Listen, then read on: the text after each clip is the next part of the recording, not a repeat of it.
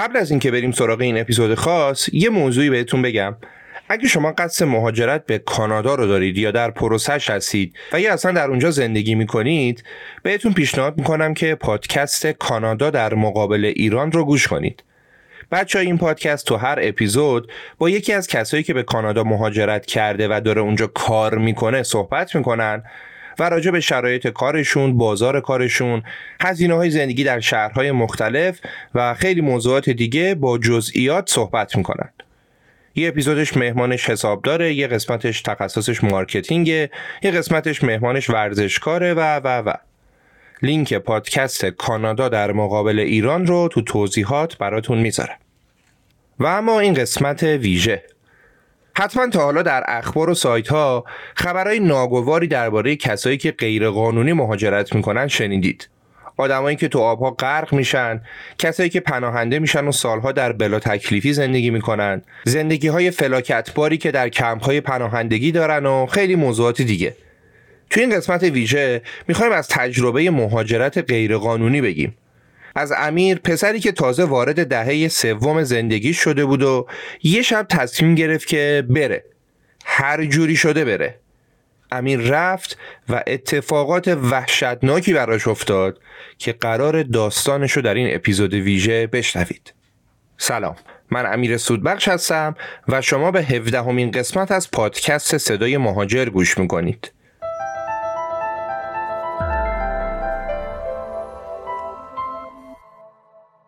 سلام به همه. امیر هستم ولی نه سود بخش 24 سالمه در خدمتم. خیلی عمالی. مرسی. امیر جان بچه کجایی؟ من تهران.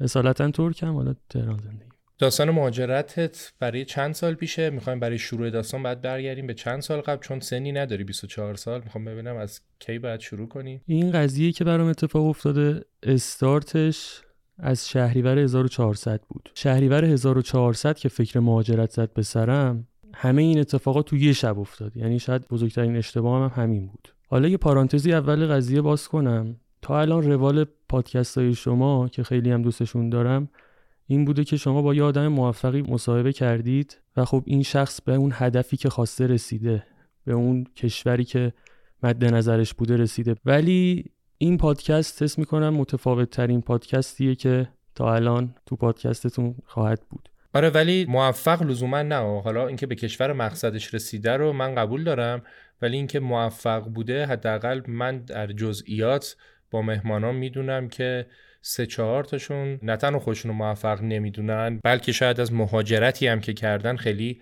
راضی نیستن. ولی مسلما با توجه به اینکه من کلیات داستان تو رو می‌دونم حالا جزئیاتش رو نمی‌دونم پادکست و اپیزود متفاوتی خواهد شد. خیلی هم عالی. اصلا از کی به این فکر افتادی که بخوای مهاجرت بکنی؟ مسلما همون شهری بره همون یه شب نبوده دیگه. از قبلش داشتی یه فکرایی می‌کردی دیگه درسته؟ بله درسته. من تا قبل این قضیه خب فکر می‌کردم به مهاجرت ولی نه اینکه حالا کاملا مدون بخوام پیش برم و بگم که مثلا حالا یه اتفاقای خاصی بیفته. ولی یه شب شهریور بود تابستون شب ساعت دوازده یک بود. حالا تو اینستاگرام داشتم چیز میچرخیدم. یهو یه page ی اومد بالا. page یکی از این آژانس های مسافرتی معروف بود. بعد یه شرایطی اعلام کرده بود که دیدم من تمام این شرایط رو دارم برای مهاجرت.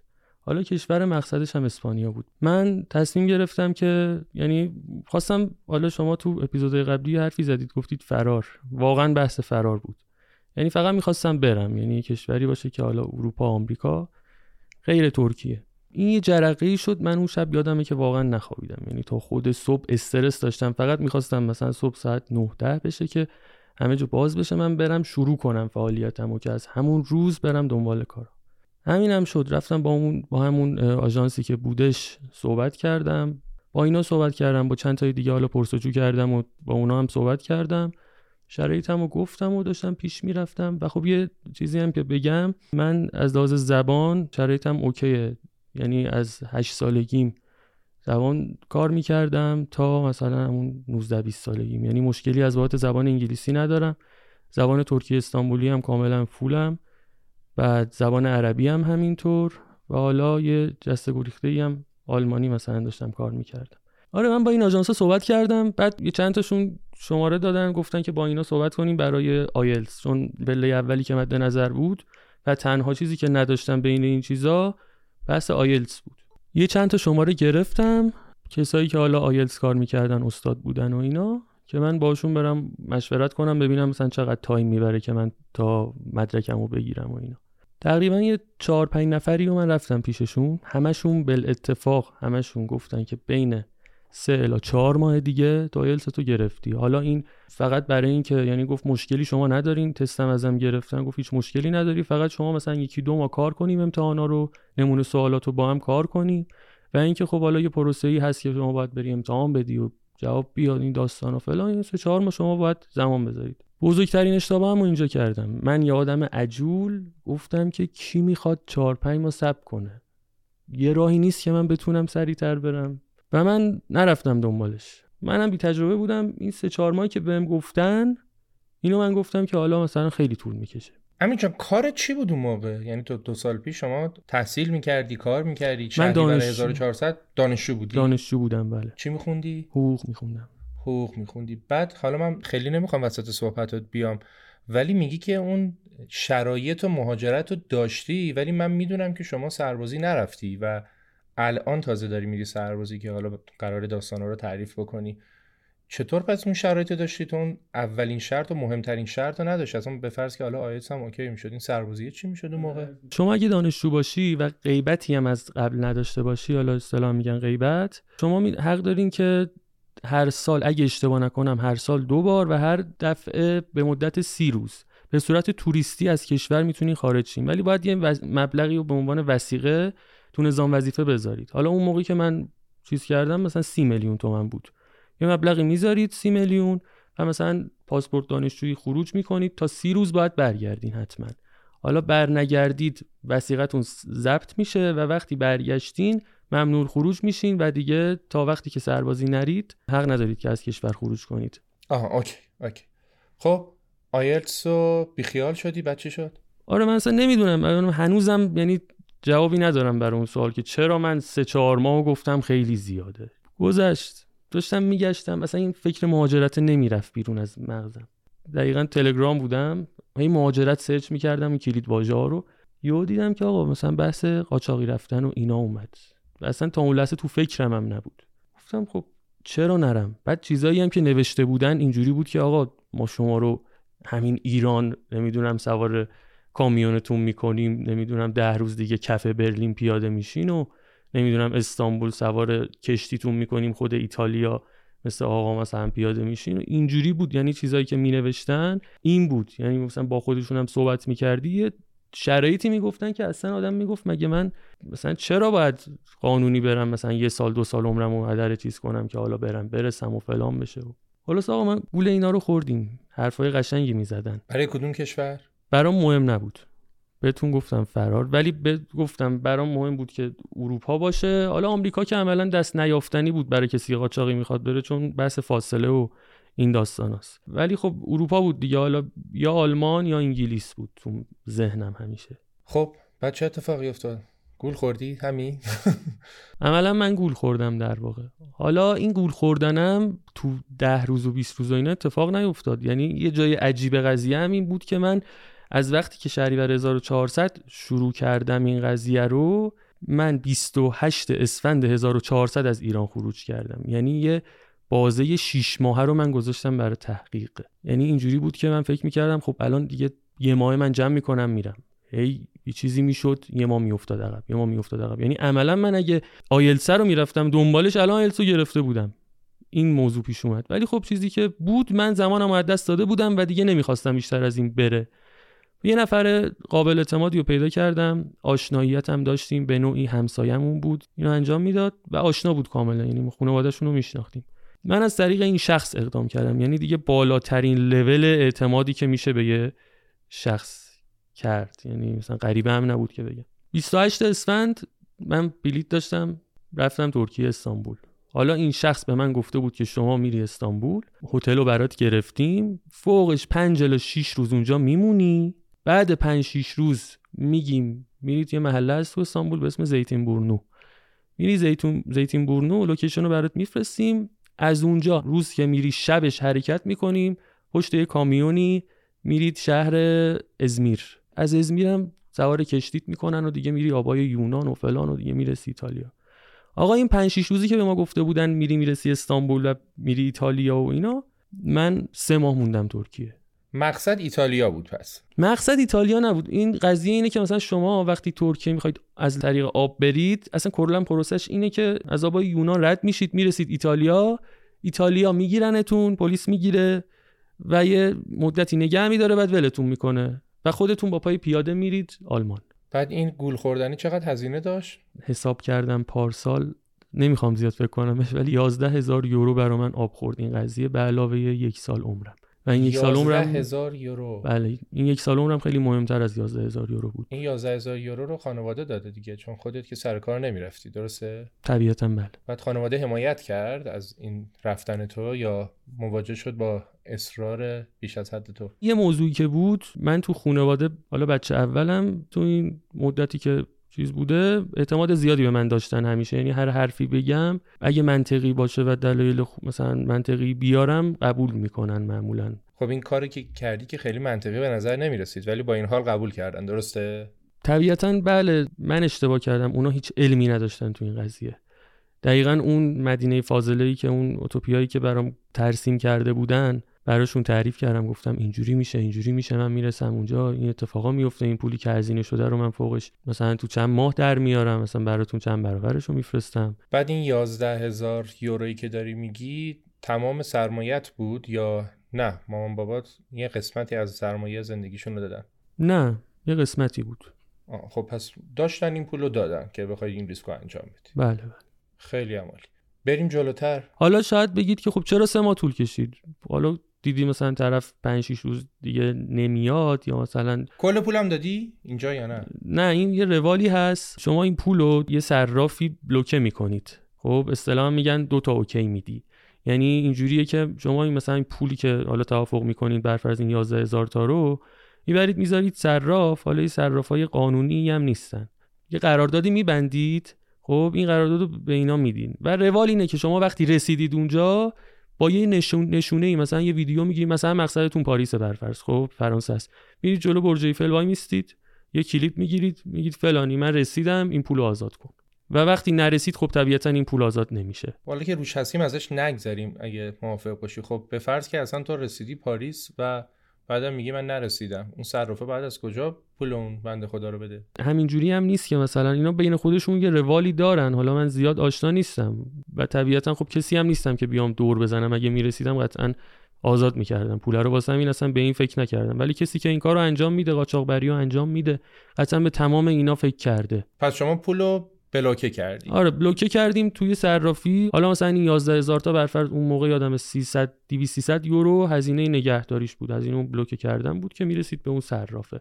رفتی ترکیه؟ سه ماه ترکیه موندی. آره اینا خیلی جالب بود. بهم می‌گفتن 5 6 روز دیگه حرکته. بعد زنگ می‌زدم فلانی و چی شد آخه؟ اوکی اینا کشتیشون دریا طوفانیه. بعد اصلا کشتی حرکت نمی‌کنن. یه هفته صبر کنی اول هفته حرکته. بعد من می‌زدم رو آکوودر مثلا سایت رو چک می‌کردم می‌دیدم آفتابی آفتابی. و خب چیزای دیگه هم میشنیدم میشنیدم که مثلا یه گروههایی رفتن رسیدن. حالا من اینو میگم کسی که بخواد این کار رو انجام بده اولا توصیه می‌کنم که واقعا اصلا سمتش نره چون اصلا نمیارزه. واقعا مثلا شاید از هر 100 تا کشتی که میرن شاید 5 تاش می‌رسه یعنی 5 درصد. خب از این 5 درصده که 5 درصد می‌رسه میونه 95 درصد. این 95 درصد باقی بیشتر از نصفشون تو آبا غرق میشن میمیرن. خب یه عدهشون هم که پلیس می‌گیره یا پلیس یونان می‌گیره یا میفرستنش بکش میدن رو ترکیه ترکیه میگیرتش که تو جفت حالت همینه که یه مدت زندانیشون می‌کنن یه دو هفته ای که یکی از دوستای من همین اتفاق براش افتاد. بعدم دیپورتو برمیگردونن ایران. یعنی این قضیه اینه کلا 5 درصد احتمال داره که شما رد شید که اصلا به نظرم نمیارزه. okay شما تو ترکیه جا داشتی؟ یعنی همونا بهت جا دادن؟ کلا یه هفته در روز اولو جا دادن ولی دیگه بقیهش رو اصلا هیچ support ی نبود. خودم یه جایی بود حالا یه هتلی بود سه ستاره بود. من اونجا میموندم. و وقت رفتن رسید. دقیقا. حالا این تو مدت سه ماه میگم مثلا اینا شگردشون که من بمونم هی چه جوری نگرم دارن. چجوری مثلا قطع همکاری نکنم باهاشون و اینا. این بود که یه مدت گفتن از طریق همین آبی که مثلا بهتون گفتم می‌رسی به ایتالیا با کشتی. یه مدت این بود. بعد گفتن راه بسته شده. یه مسیر جدید پیدا کردیم. پیاده میریم. نمی‌دونم اگه اشتباه نکنم بلغارستان رو مرز بلغارستان. مامورا میان. خود مامورا باشون بستیم. مامورا میان از این ور مرز. یه نردبون می‌ذارن. بعد شما این نردبون رو میری از اون دیواری که کشیدن میری بالا این بر پیاده میشی سوار ماشین پلیست می‌کنن بهش, بهش هم می‌گفتن گیم پلیسی. سوار ماشین پلیست می‌کنن میبرنت مثلا تا صوفیه. بعد از اونجا هم حالا ادامه مسیح که همش با ماشین و اینو که این قضیه بلغارستان و اینا هم بازم راهش بسته شد. حتی یه مدت هم گفتن با قطار گیم قطار می‌زنیم سوار قطار می‌کنیم نمی‌دونم فلانجا پیاده میشی. خب این چیزها رو می‌گفتن ولی خب عملا کسی هیچ کاری انجام نمی‌داد هیچ عملی در کار نبود. راه آخر که داستان منظور این اپیزود برمیگرده به اون اینجا بود. دیگه این تیر خلاصه بود که به من زدن و دیگه پیکر ویجان مرا. آره. بعد هیچی. اومدن یه روز همین آشناه زنگ زد گفت که فلانی یه راه پیدا کردم دیگه اصلا تمومه. رسیدی تو خود برلینی هستن. من ترکیه بودم دیگه. خب مشکل خدمتم داشتم. یه ماه هم پر شده بود. اون یه ما توریستی که اجازه دارم پر شده بود. دیگه نمی یعنی برمیگشتم ایران ممنوع خروج بودم طبیعتا. وسیقه هم رفته بود و اینا. من راه برگشتی نداشتم. گفت که آره یه راهی پیدا کردیم. حالا روال این چی بود؟ گفت که پاسپورت تو یکی رو میفرستم بده بهش. برات ویزای روسیه می‌گیریم. بعد از روسیه میری بلاروس از بلاروس میری لهستان از لهستان میری آلمان. این پروسش بود. ما گفتیم که خب دیگه من که نمی‌دونم حالا اعتماد داریم بهت؟ اوکی.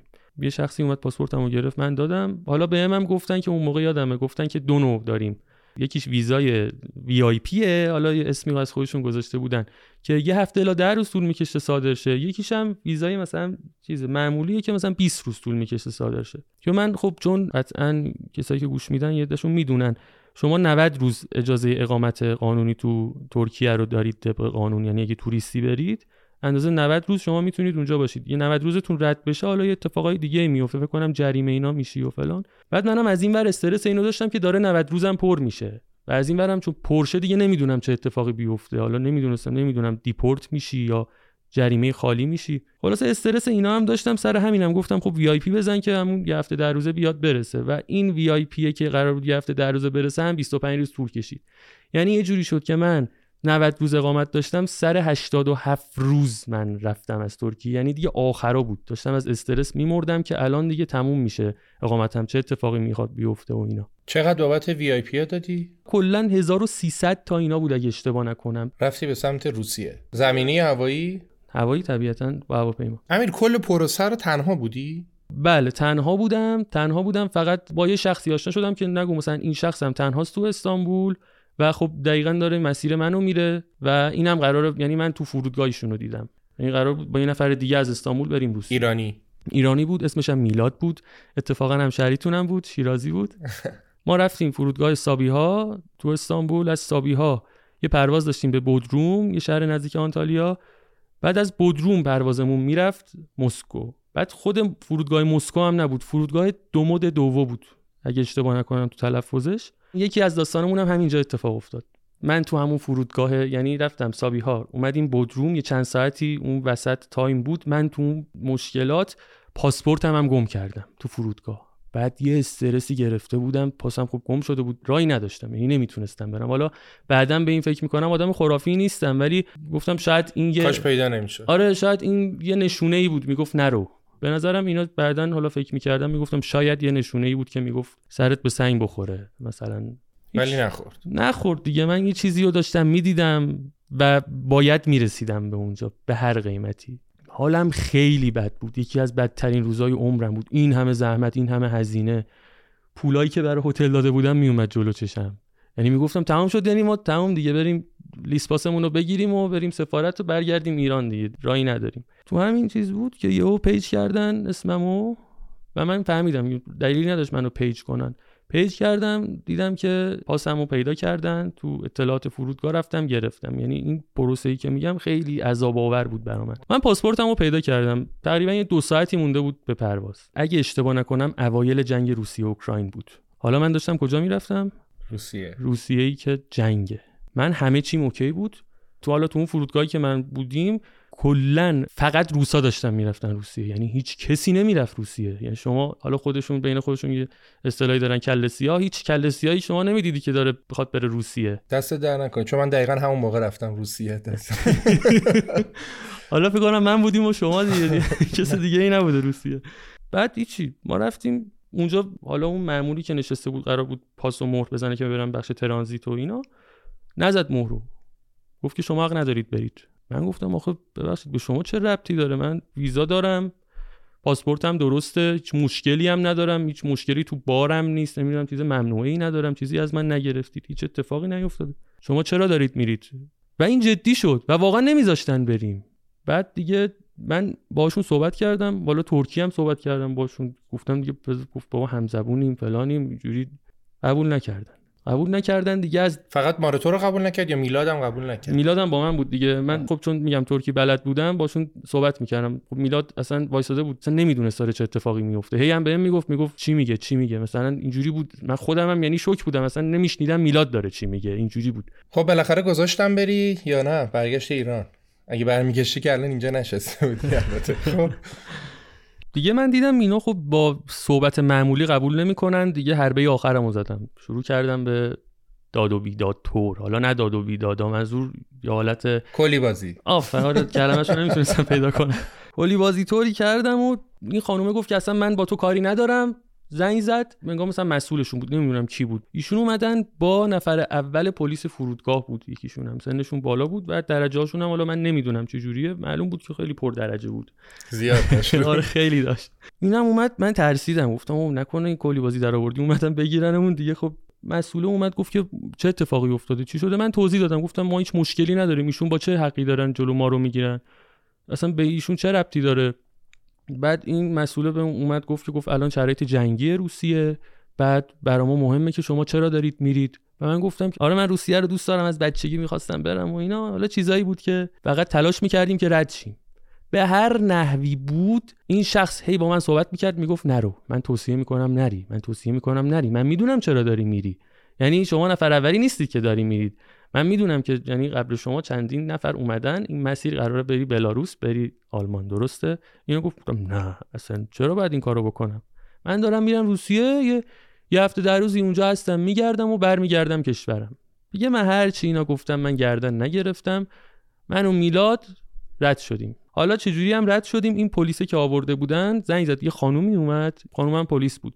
و تو کل اون time مثلا دو ساعتی که تا پرواز داشتیم این ایشون کلا بالا سر ما بود. یعنی جم نمی‌خورد از پیشمون. و تا لحظه آخری هم که پرواز بپره حتی مثلا صفی هم که تشکیل شده بود از جلو خرطومی مثلا این کارتای واکسن و اینا رو نگاه کنن که مثلا بخوای رد شی. اینجا هم ما تو صف وای نستادیم دیگه. مثلا ما رو آورد مثل متهم طور حالا یکم با احترامتر آوردمون سوار هواپیمامون کرد. حرفی هم با اون مسئولی که دم در بود با اون زد و ما رفتیم داخل. سوار شدیم. خلاصه این پرواز پرهاشیه پرید. حالا به هر نوی بود رفتیم رسیدیم فرودگاه دو مده دو و پیاده شدیم. ما شب ساعت سه و نیم چهار به وقت همونجا رسیدیم. اجازه ورود به ما ندادن. ما رو نگه داشتن تا صبح ساعت هشت اینا. ما رو یعنی تو منو یا کل پروازو داریم؟ نه نه نه. همه رفتن. همه رفتن. سه نفر رو انتخاب کردن. من بودم. میلاد بود. یه شخصی هم بود. عرب عربستانی بود. پاسپورتش رو دیدم. عربستان سعودی بود. گفتن صبح بشه تایم اداری بشه که بیان آره ما رو نگه داشتن. یعنی اصلا هیچ هم جواب نمی‌داد. من با هر کی هم صحبت می‌کردم. اصلا انگلیسی هم بلد نبودم بدبختی. اصلا هیچکی جواب نمی‌داد. انگار یه روح بودیم. هی می‌گفتیم مثلا یه لحظه امیر ببین هم ترکیه و هم روسیه یه جورایی حق داشتن دیگه. شما نفر اولی نبودی که داشتن می‌رفتن. الان یه جوری داره میگه انگار واقعا می‌خواستی بری روسیه رو ببینی و برگردی. خب آره بقیه رو رد کردن دیگه درسته؟ شما رو نگه داشتن شک کرده بودن. آره طبیعتا خب. شک بود. عربه رو همون شب یه نیم ساعتی رو نگه داشتن. ایشون رو رد کردن رفت. من بودم با میلاد تا صبح ساعت 8 9 8 9 بود یه پلیسی اومد یه افسری بود جوون بود. انگلیسی بلد بود. اومد گفت چرا اومدید؟ گوشیامون رو وا کرد تا چتامون رو چک کرد کانتکتامون رو چک کرد گالریمون رو چک کرد. بعد پولای تو جیبمون رو چک کرد و خیلی حس بدی به من داد اون لحظه. گفتم که خب چرا باید این کارو بکنید؟ تو آره دیگه من اومدم توریستی آره مثلا من اومدم کشورت قرار حتی اگه بخوام رد شم هم قرار هزینه کنم دیگه. ولو اصلا 100 دلار مثلا. افسر آخر سر گذاشت بری. افسر اوکی داد دیگه. حالا همه چیمون رو چک کرد و دیگه اوکی داد. ما رفتیم جلو فرودگاه رسیدیم. به ما گفته بودن جلو فرودگاه رسیدیم تماس بگیرین. با همون یه ماشین میاد دنبالتون. بعد میبرتتون. برلین پیادتون نه دیگه برلین نبودین. می‌برد غرب روسیه حالا مرز مرز بلاروس. نزدیک مرز بلاروس. حالا ما یه 6 7 ساعتی تو راه بودیم وسط هم یه ماشین عوض کردیم سوار ون شدیم. بعد این ونه هم ما رو برد تا خود مرز. تو مرزم خیلی داستان جالبی بود باز. پس طبق برنامه پیش رفت یعنی واقعا یکی اومد دنبالتون رو رفتید تا آره همه چی خوب بود. اصلا همه چی طبق برنامه بود. حالا اتفاقایی هم که افتاده بود تقصیر این قاچاق برا نبود. آدم حالا انصاف داشته باشه. آره فقط 11 هزار تامون رو بردن. لب مرزم که رسیدیم اومد از ون که پیاده شدیم. حالا من میلاد بعد یه چند نفر دیگه هم که ایرانی بودن ما اونجا دیدیمشون. یعنی اون فقط تو اون بازه دیدیمشون و از داستان رفتن. یعنی کلا تو این بازه با هم بودیم. یه آقای اومد با یه ماشین لادا. ظاهرش هم شبیه همین جیپای خودمون بود. جیپای قدیمی خودمون ترکیده بود. بعد نگه داشت یه سیگار کوشه لبش بعد یه اشاره کرد بپریم بالا. پریدیم بالا بعد گفتیم خب اینجا جاده ای نیست بخوایم بپریم. چیکار می‌خواد کنه این؟ باور کنین مثلا یه محیطی بود. حالا اون قسمت کلا جنگلیه دیگه. مثلا یه نمی‌دونم یه علفایی بود. به ارتفاع مثلا یه متر. من اونجا پیاده نمی‌تونستم برم. این می‌خواست مثلا لادا رو بندازه اونجا ما رو رد کنه از اون وسط مثلا چمن و اینا. تو استرس شدید. خلاصه ما رو سوار کرد.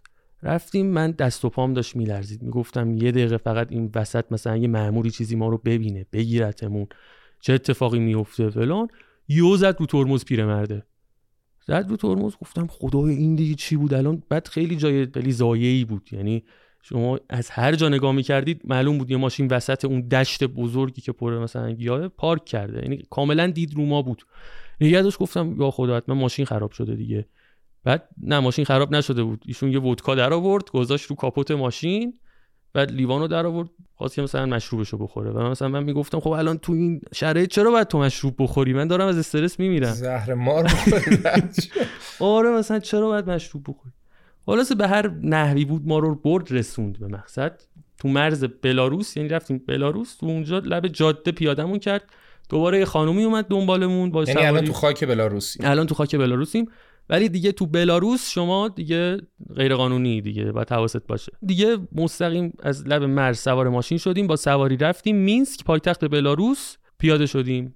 بعد توی خونه ای بود برای یو ان بود. یعنی برای سازمان ملل بود اون خونه. ما رفتیم بعد حالا خونه هم نبود دیگه تخت تخت بود. حالا ما رفتیم گفتن که برو مثلا تو این تخته بخواب حالا چرا رفتیم اونجا؟ ما خب از من و میلاد دو نفر بودیم از استانبول داشتیم می‌رفتیم. ده نفر دیگه قرار بود بیان به ما ملحق شن. اینا داشتن از تهران میومدن و این گیم رو با ده دوازده نفر پیش ببرن.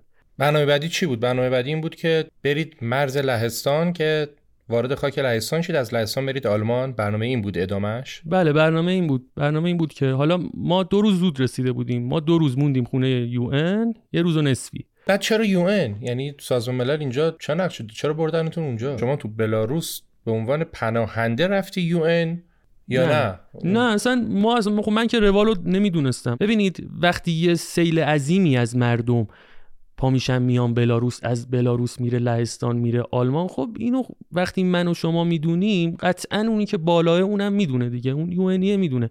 این یو که خب نمی‌تونه زیاد فشار بیاره یا یا اصلا نمی‌خواد شاید. یا نمی‌تونه یا نمی‌خواد زیاد فشار بیاره. یا مثلا طرف مشکل داره. یه راهی باز بذاریم برای کسی که واقعا مشکل داره شاید. خب؟ ولی خب یو میاد اینا رو این مسیرها رو باز می‌ذاره به یه نحوی. اوکی. دو روز گذشت دو روز گذشت بچه ها اومدن و دیگه داستان ما اینجا شروع شد. در دوازده نفری بودیم دو نفرمون متأهل بودن. یکیشون که اصلا نامزد بودن تازه عقد کرده بودن هنوز عروسی نکرده بودن جوان بودن همه. یکی از این خانوما همون که نامزد بودن گریه کرد. گفت من اینجا نمیمونم اینجا دیگه کجاست؟ ما این همه پول دادیم. من باید بریم هتل. بعد اینا گفتم بابا ما اصلا اینجا اقامت نداریم بریم هتل. اینجا اصلا بهت هتل نمیدن. همینجا هم دادن تو خیابون نمیمونی برو. خدا تو شک کن. نه من اینجا نمیمونم. گریه کرد. زنگ زدن به اون قاچاق که اینجوری. گفت باشه مشکل نداره. من یه واحدی هست برای یکی از دوستانه. اونجا هماهنگ می‌کنم. دیگه برید اونجا. ولی دیگه یه دونه اتاقه دیگه. خودتون کنار بیاین. با اینا هم گفتم مشکل نداره. هر جا باشه ما غیر اینجا میمونیم. حالا به نظر منم اونجا واقعا مشکلی نداشت. یعنی همه چی بود. امکانات اولیه بود. بعد خلاصه جمع کردیم. شبونه رفتیم این خونه ای که این قاچاق هماهنگ کرده بود. بدبختی ما اینجا شروع شد. شب ساعت 11 11 و نیم رسیدیم. یواشکی رفتیم داخل خونه. بعد خوابیدیم. خوابیدیم که صبح بشه قرار بود صبح یکی بیاد دنبالمون که مستقیم ببرتمون برست. برست یکی از شهرهای مرزی لهستان با بلاروس دیگه. که نزدیک مرز باشیم که بتونیم گیم بزنیم. ما خوابیده بودیم. ساعت چهار و نیم من با لگت بیدار شدم. لگدی که به من نزدن به در زدن. در رو با لگد وا کردن. یه شخصی بود ماسک زده بود. عین این یگان ویژا کاملا. انگار مثلا اومده بودن نمی‌دونم کیو بگیرن بن لادن رو بگیرن انگار مثلا اینجوری بود شرایطش. در رو وا کردم من دست و پام داشت میلرزید. نمی‌دونم چی شد. فقط اون لحظه گوشیمو در آوردم پیامک دادم به خانومم. یه پیام دادم از تلگرام به خانومم که ما رو گرفتن. همین یعنی یک یه جمله فقط همین رو نوشتم. ما رو گرفتن و دیگه گوشیمو من ندیدم بعد اون. چهار پنج تا ماشین اومده بود بعد پلیس اومده بود همه وسیله رو گشت همه رو.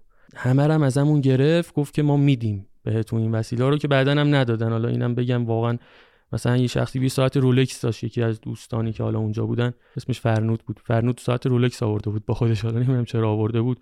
و اون رولکس رو ندادن بهش. خود چمدونمو ندادن بهم وقتی در اومدم از اونجا. هیچ یعنی لخت فقط با لباسایی که تنم بود. ما رو بردن توی اداره اداره پلیس بود دیگه. چیزی که من میگیدم خب ماشین پلیس ها پارک کرده بودن. ما رو بردن اداره پلیس. خب اونجا یه سالن بزرگی بود. کل اون 10 12 نفر اونجا جمع شدیم. و گروه های دو سه نفری تقسیم کردن. یه 4 5 تا گروه شدیم. برای هر کدوممون یک یا دو تا پلیس تعیین کردن. و خب این پلیسا کلا کارشون این بود که کارهای ما رو پیش ببرن. حالا هر اتفاقی که قرار بود برای ما بیفته دیگه با اینا بود. من افتادم با همین نامزدا. من بودم حسین و خانومش. اسم مامورمونم یه خانوم بود به اسم ایرا و یه آقا بود به اسم پاشا. انقدر یادت دایی همه چی یادمه. شماره هاشون هم دارم الان. شماره خانم ایرا رو دارم.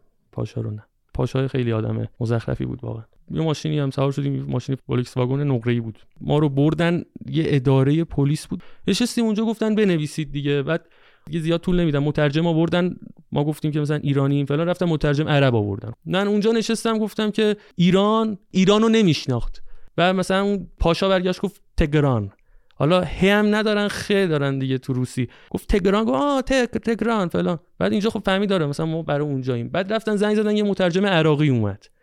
مثلا که برامون ترجمه کنه. من گفتم بابا این اصلا عربی صحبت می‌کنه. ما ایرانیم فارسی بعد فارسی هم نمی‌دونستم اونجا فهمیدم خب به فارسی میگم پرسیچکی. و خب گفت پرسیچکی بعد زنگ زدن این برانور مترجم پرسیچکی گیر نیاوردن اینا. فهمیدم که عراقی انگلیسی بلده. من صحبت کردم باش. با همین انگلیسی پیش رفتیم. خب بنگت نگفتی عربی بلد بودی؟ باش عربی نمی‌تونی عربی خب ببینید بلد بودم ولی خب با انگلیسی خیلی راحت تر بودم. اوکی. خب عربی می‌تونستم ولی خیلی انرژی بر بود. حتی اولش هم امتحان کردم بخوام صحبت کنم. خب خودم هم اذیت می‌شدم و من انگلیسی صحبت کردیم با هم. خب گفتیم شرایط تو که چرا اومدیم و فلان و اینا تموم شد. حالا اینجا زیاد مهم دیگه چاره ای نداشتیم که دیگه مشکل کی سوارتون کرد؟ کی اومد دنبالتون؟ پلاک ماشین رو بدیم فلان کنیم فلان کنیم حالا صبح که مثلا ساعت 9 صبح ما رسیدیم اون داره تا شب ساعت 8 9 ما رو اونجا نگه داشتن. هی پشت سرم سوال پیچمون کرده بودن. خلاصه تمام شد. حالا این ایرا پاشا هم انگلیسی بلد نبودم. فقط ایرا یه گوشی داشت. اون گوشی رو زده بود رو Google Translate. مثلا من انگلیسی تایپ می‌کردم. این ترجمه می‌کرد به روسی و نگاه می‌کرد. من به اینا گفتم که آقا کجا داریم میریم؟ یه متنی نوشت ترجمهش بالا به فارسی این می‌شد. ما شما رو به یک آپارتمان منتقل می‌کنیم فردا صبح میایم دنبالتون. ادامه کارا رو پیش می‌بریم. گفتم خب خدا رو شکر دیگه حداقل آپارتمونی قطعا امکانات داره فلان. حتی من به این فکر می‌کردم که نکنه این ایرا داره می‌بره ما رو منزل شخصیش. انقدر یعنی لطف داره به ما. رفتیم یه جا بود دیدیم نم اداری محل من حسین و خانومش بودیم. در وا کردم در گاف صندوق طوری بود یعنی در خیلی بزرگ بود. اینو وا کردن ما رفتیم تو لختمون کردن. لخ کردن اولا منو لخ کردن حالا اونا می‌دونستن اون دوتا مثلا زوجن فلان نفر اول من بودم. من لخ کردن گفت سه تا بشین پاشو که مثلا حالا چیزی جاساز نکرده باشیم. بعد اومدن در یه سلول رو وا کردن رفتم داخل. بعد سلوله اینجوری بود که مثلا یه محیط واقعا دو درسه بود. بعد چهار پنج نفر توش بودن. من وقتی پامو گذاشتم داخل نفسم نیومد بالا. یعنی گفتم الان میمیرم. اینجوری بود. در و دیوارم اصلا هیچ پنجره و اینا نبود. یعنی یه سلول کاملا بسته و همه جا هم مشکی رنگ کرده بودن. سقف تا زمین دیوار. اصلا خود این مشکی رنگ کردنه خودش یه نوع شکنجه محسوب میشه. خب بعد هیچ لامپی نبود. آدمای دیگه هم تو بودن؟ آره روس بودن. روس بودن. منو پیش روسا بردم و خب انگلیسی هم بلد نبودم. بازم ارتباط نمی‌گرفتم و خیلی گشنم بود. ولی خب انقدر اصلا خورد یاد غذا نمیافتادم. بعد بهشون گفتم که حالا با اشاره گفتم منظور غذا اینا گفت خندید گفت اینجا غذا چیز نمی‌کنن که. دستشو کرد ببخشید تو شورتش یه سیب در آورد و خورد. هی چک می‌کرد که مامور نیاد ببینه دست این خوراکی هست. من گفتم خب یعنی چی؟ یعنی اینجا الان چند روز اینجایی؟ گفت مثلا سه روز اینجاییم و حق غذا آوردن نداریم. من کلا اینا رو خیلی به سختی متوجه می شدم چون اصلا چیز بود بیشتر اشاره بود. یکیشون یکم دست و پا شکسته خیلی کم. انگلیسی کلمه ای صحبت می‌کرد. حالا مثلا با این یه معلوماتی به دست آوردم. ولی خب اونجا معلوم بود که موقته. حالا تو روسیه بلاروس خب بلند مصرف مشروبشون خیلی زیاده دیگه. اینا این محلایی هستن که این معتادای الکلی مثلا آخر هفته ها شنبه یک شنبه ها میان از سطح شهر جمع می‌کنن میندازنشون اون تو که مثلا مزاحمتی برای خانواده ها نداشته باشن. اینا رو مثلا آخر هفته ها جمع می‌کنن. یه دو روزی نگه میدارن. حالا چیزی که به ما گفتن اینجا اونجا این بود. ولشون می‌کنن. آخر هفته که تمام میشه ول می‌کنن. اینقدر این پروسه تکرار میشه که آخرا میمیرن. اکثرا هم مثلا عمر زیادی نمی‌کنن. جالب قضیه اینجا بود. من اون تو بودم. دیگه اولش هم بود روکم میگم. خیلی سختی نکشیده بودم. آدم سختی نکشیده ای بودم. خیلی برام سخت بود این شرایطش. که من در هی زدم زدم زدم. گفتم بابا حداقل منو مثلا با دوستم بذار. گفتم مثلا دوستم رو فرند فرند می‌کردم که مثلا منو ببر پیش حسین منظورم بود. یعنی با هم بیفتیم. بعد که حالا انقدر درو زدم یه ساعت یه ساعت مثلا خورده ای من هی درو می‌زدم. دیگه نذاشتم. آسایشی براشون نذاشته بودم که بالاخره در وا کرد برد سلولی که حسین توشه و من دیدم فقط حسین خانومش نیست. و گفتم مثلا فلانی کو؟ گفت که اونو جدا کردن نمی‌دونم کجاست. بعد خب شما درد این شخص رو متصور بشید که تو شرایط نامزدی مثلا اصلا نمی‌دونه چه اتفاقی داره میفته همونجوری نشسته بودیم یهو یکی از زندانی در آورد ادرار کرد کف اونجا. بعد کلا بتون بود یعنی از سقف دیوار کف بتون بود. اون یکی ببخشید مدفوع فلان اصلا یه گندی نه پنجره بود. اصلا خیلی شرایط بدی بود. از این طرف این داستان ها از این ورم مثلا خیلی سرد بود. خیلی سرد بود. یعنی حتی اجازه دستشویی رفتن رو نمی‌دادن؟ نمی‌دادن. نمی‌دادن. همینه دیگه. خودش خب خیلی شکنجه است. ما شانس آوردیم که تا صبح اونجا بودیم. یعنی مثلا ما شب که رفتیم تا مثلا فردا صبحش اونجا بودیم. واقعا ایرا و پاشا اومدن دنبالمون. گفته بودم می‌بریم آپارتمون فردا صبح. واقعا اومدن دنبالمون. بالا با خودم می‌گفتم اینجا موقته دیگه. اینجا در اومدیم دیگه میریم الان کارامون رو انجام بدن. حالا کمپی چیزی می‌برن احتمالا. کاملا چون پروسه که به ما گفته بودن این بود. خب کمپ دو نوع دیگه کلا. یه کمپ بسته داریم یه کمپ باز. حالا اینو کمپ باز اینه که مثلا شما کسایی که پناهنده و اینا میرن یه جای اسکان داده میشن بعد تو اون قسمت مثلا می‌تونن تردد کنن می‌تونن از اون کمپ برن بیرون مثلا خرید کنن برگردن اجازه تردد ورود خروج و اینا دارن. یه کمپ بسته هم داریم که عین کمپ بازه یعنی فقط اجازه ورود خروج نداره. مثلا اینترنت داری غذاتو میدن جاتو میدن. چیزای اولیه که لازمه تو اینا رو چیز می‌کنن اوکی می‌کنن. وارد ساختمون شدیم رفتیم داخل حیاتش همینجوری نشستیم منم با خودم می‌گفتم خب اینجا کمپه دیگه. حالا الان میان کارامون انجام میدن و دیگه ما میریم مثلا مستقر میشیم. حالا خدا می‌دونه چقدر اینجاییم. که یهو یه 5 دقیقه 10 دقیقه اونجا بودیم. وقت هواخوری مثلا چیز رسیده بود. چند نفر اومدن بیرون. دیدم که یه خانومی اومد بیرون. ریش خیلی بلندی داشت. حالا مثلا ریشش از شما یکم کوتاه‌تر بود. بعد و خب من گفتم خب اینجا جاییه که یه خانم الان ریش داره. یه پیرزن مثلا ریش داره. کثیف بودن اصلا اینا. لباساشون پاره بود. معلوم بود یه مدت زیادی هموم نرفتن. مثلا معلومه اینا رو اذیت کردن. خیلی مثلا شرایط عجیبی بود. اونجا فهمیدم اینجا کمپ نیست. و من فهمیدم که زندانه. یعنی سیم خاردار و فلان رو دیده بودم. زندان اوکرستینا تو شهر مینسک پایتخت بلاروس. دیگه اونجا فهمیدیم فاجعه رو چیه. رفتیم داخل ساختمون. ما رو بردن یه جا دوباره لختمون کردن لباسامون گشتن و اینا. یه قفس تورایی بود. این قبر. حالا یه تابوت رو در نظر بگیرید چقدر مثلا کوچیک می‌تونه باشه. یعنی جوری که اصلا یه وری هم نمی‌تونی بشی. در رو وا کردن گفت برو توش. من رفتم توش دقیقا همون سیستم که همه جا رو مشکیرن کرده بودن. در صف و هیچی نداشت. یه لامپ زرد بعد ارتفاعش هم خیلی زیاد بود. مثلا من بالا رو نگاه می‌کردم مثلا با بیشتر از 3 متر بود. مثلا شاید 5 متر بود. قشنگ یه حس خفگی شدیدی می‌داد. تو یعنی ارزش خیلی کم و ارتفاع آره یه جوری بود که من اصلا نمی‌تونستم بشینم. سر پا اینجوری مونده بودم. هیچ تهویه ای نداره هیچی نداره. و من حالم بازم بد شد. حالم بد شد در رو زدم با کنن فلان فلان. و من دیگه نه یادم نیومد بعدش. نیومد فقط جایی بلند شدم که دیدم تو ماشینم. و ایرا و پاشا جلوان. و منو بردم بیمارستان. حالا تو بیمارستان یه سرم زدن و اینا.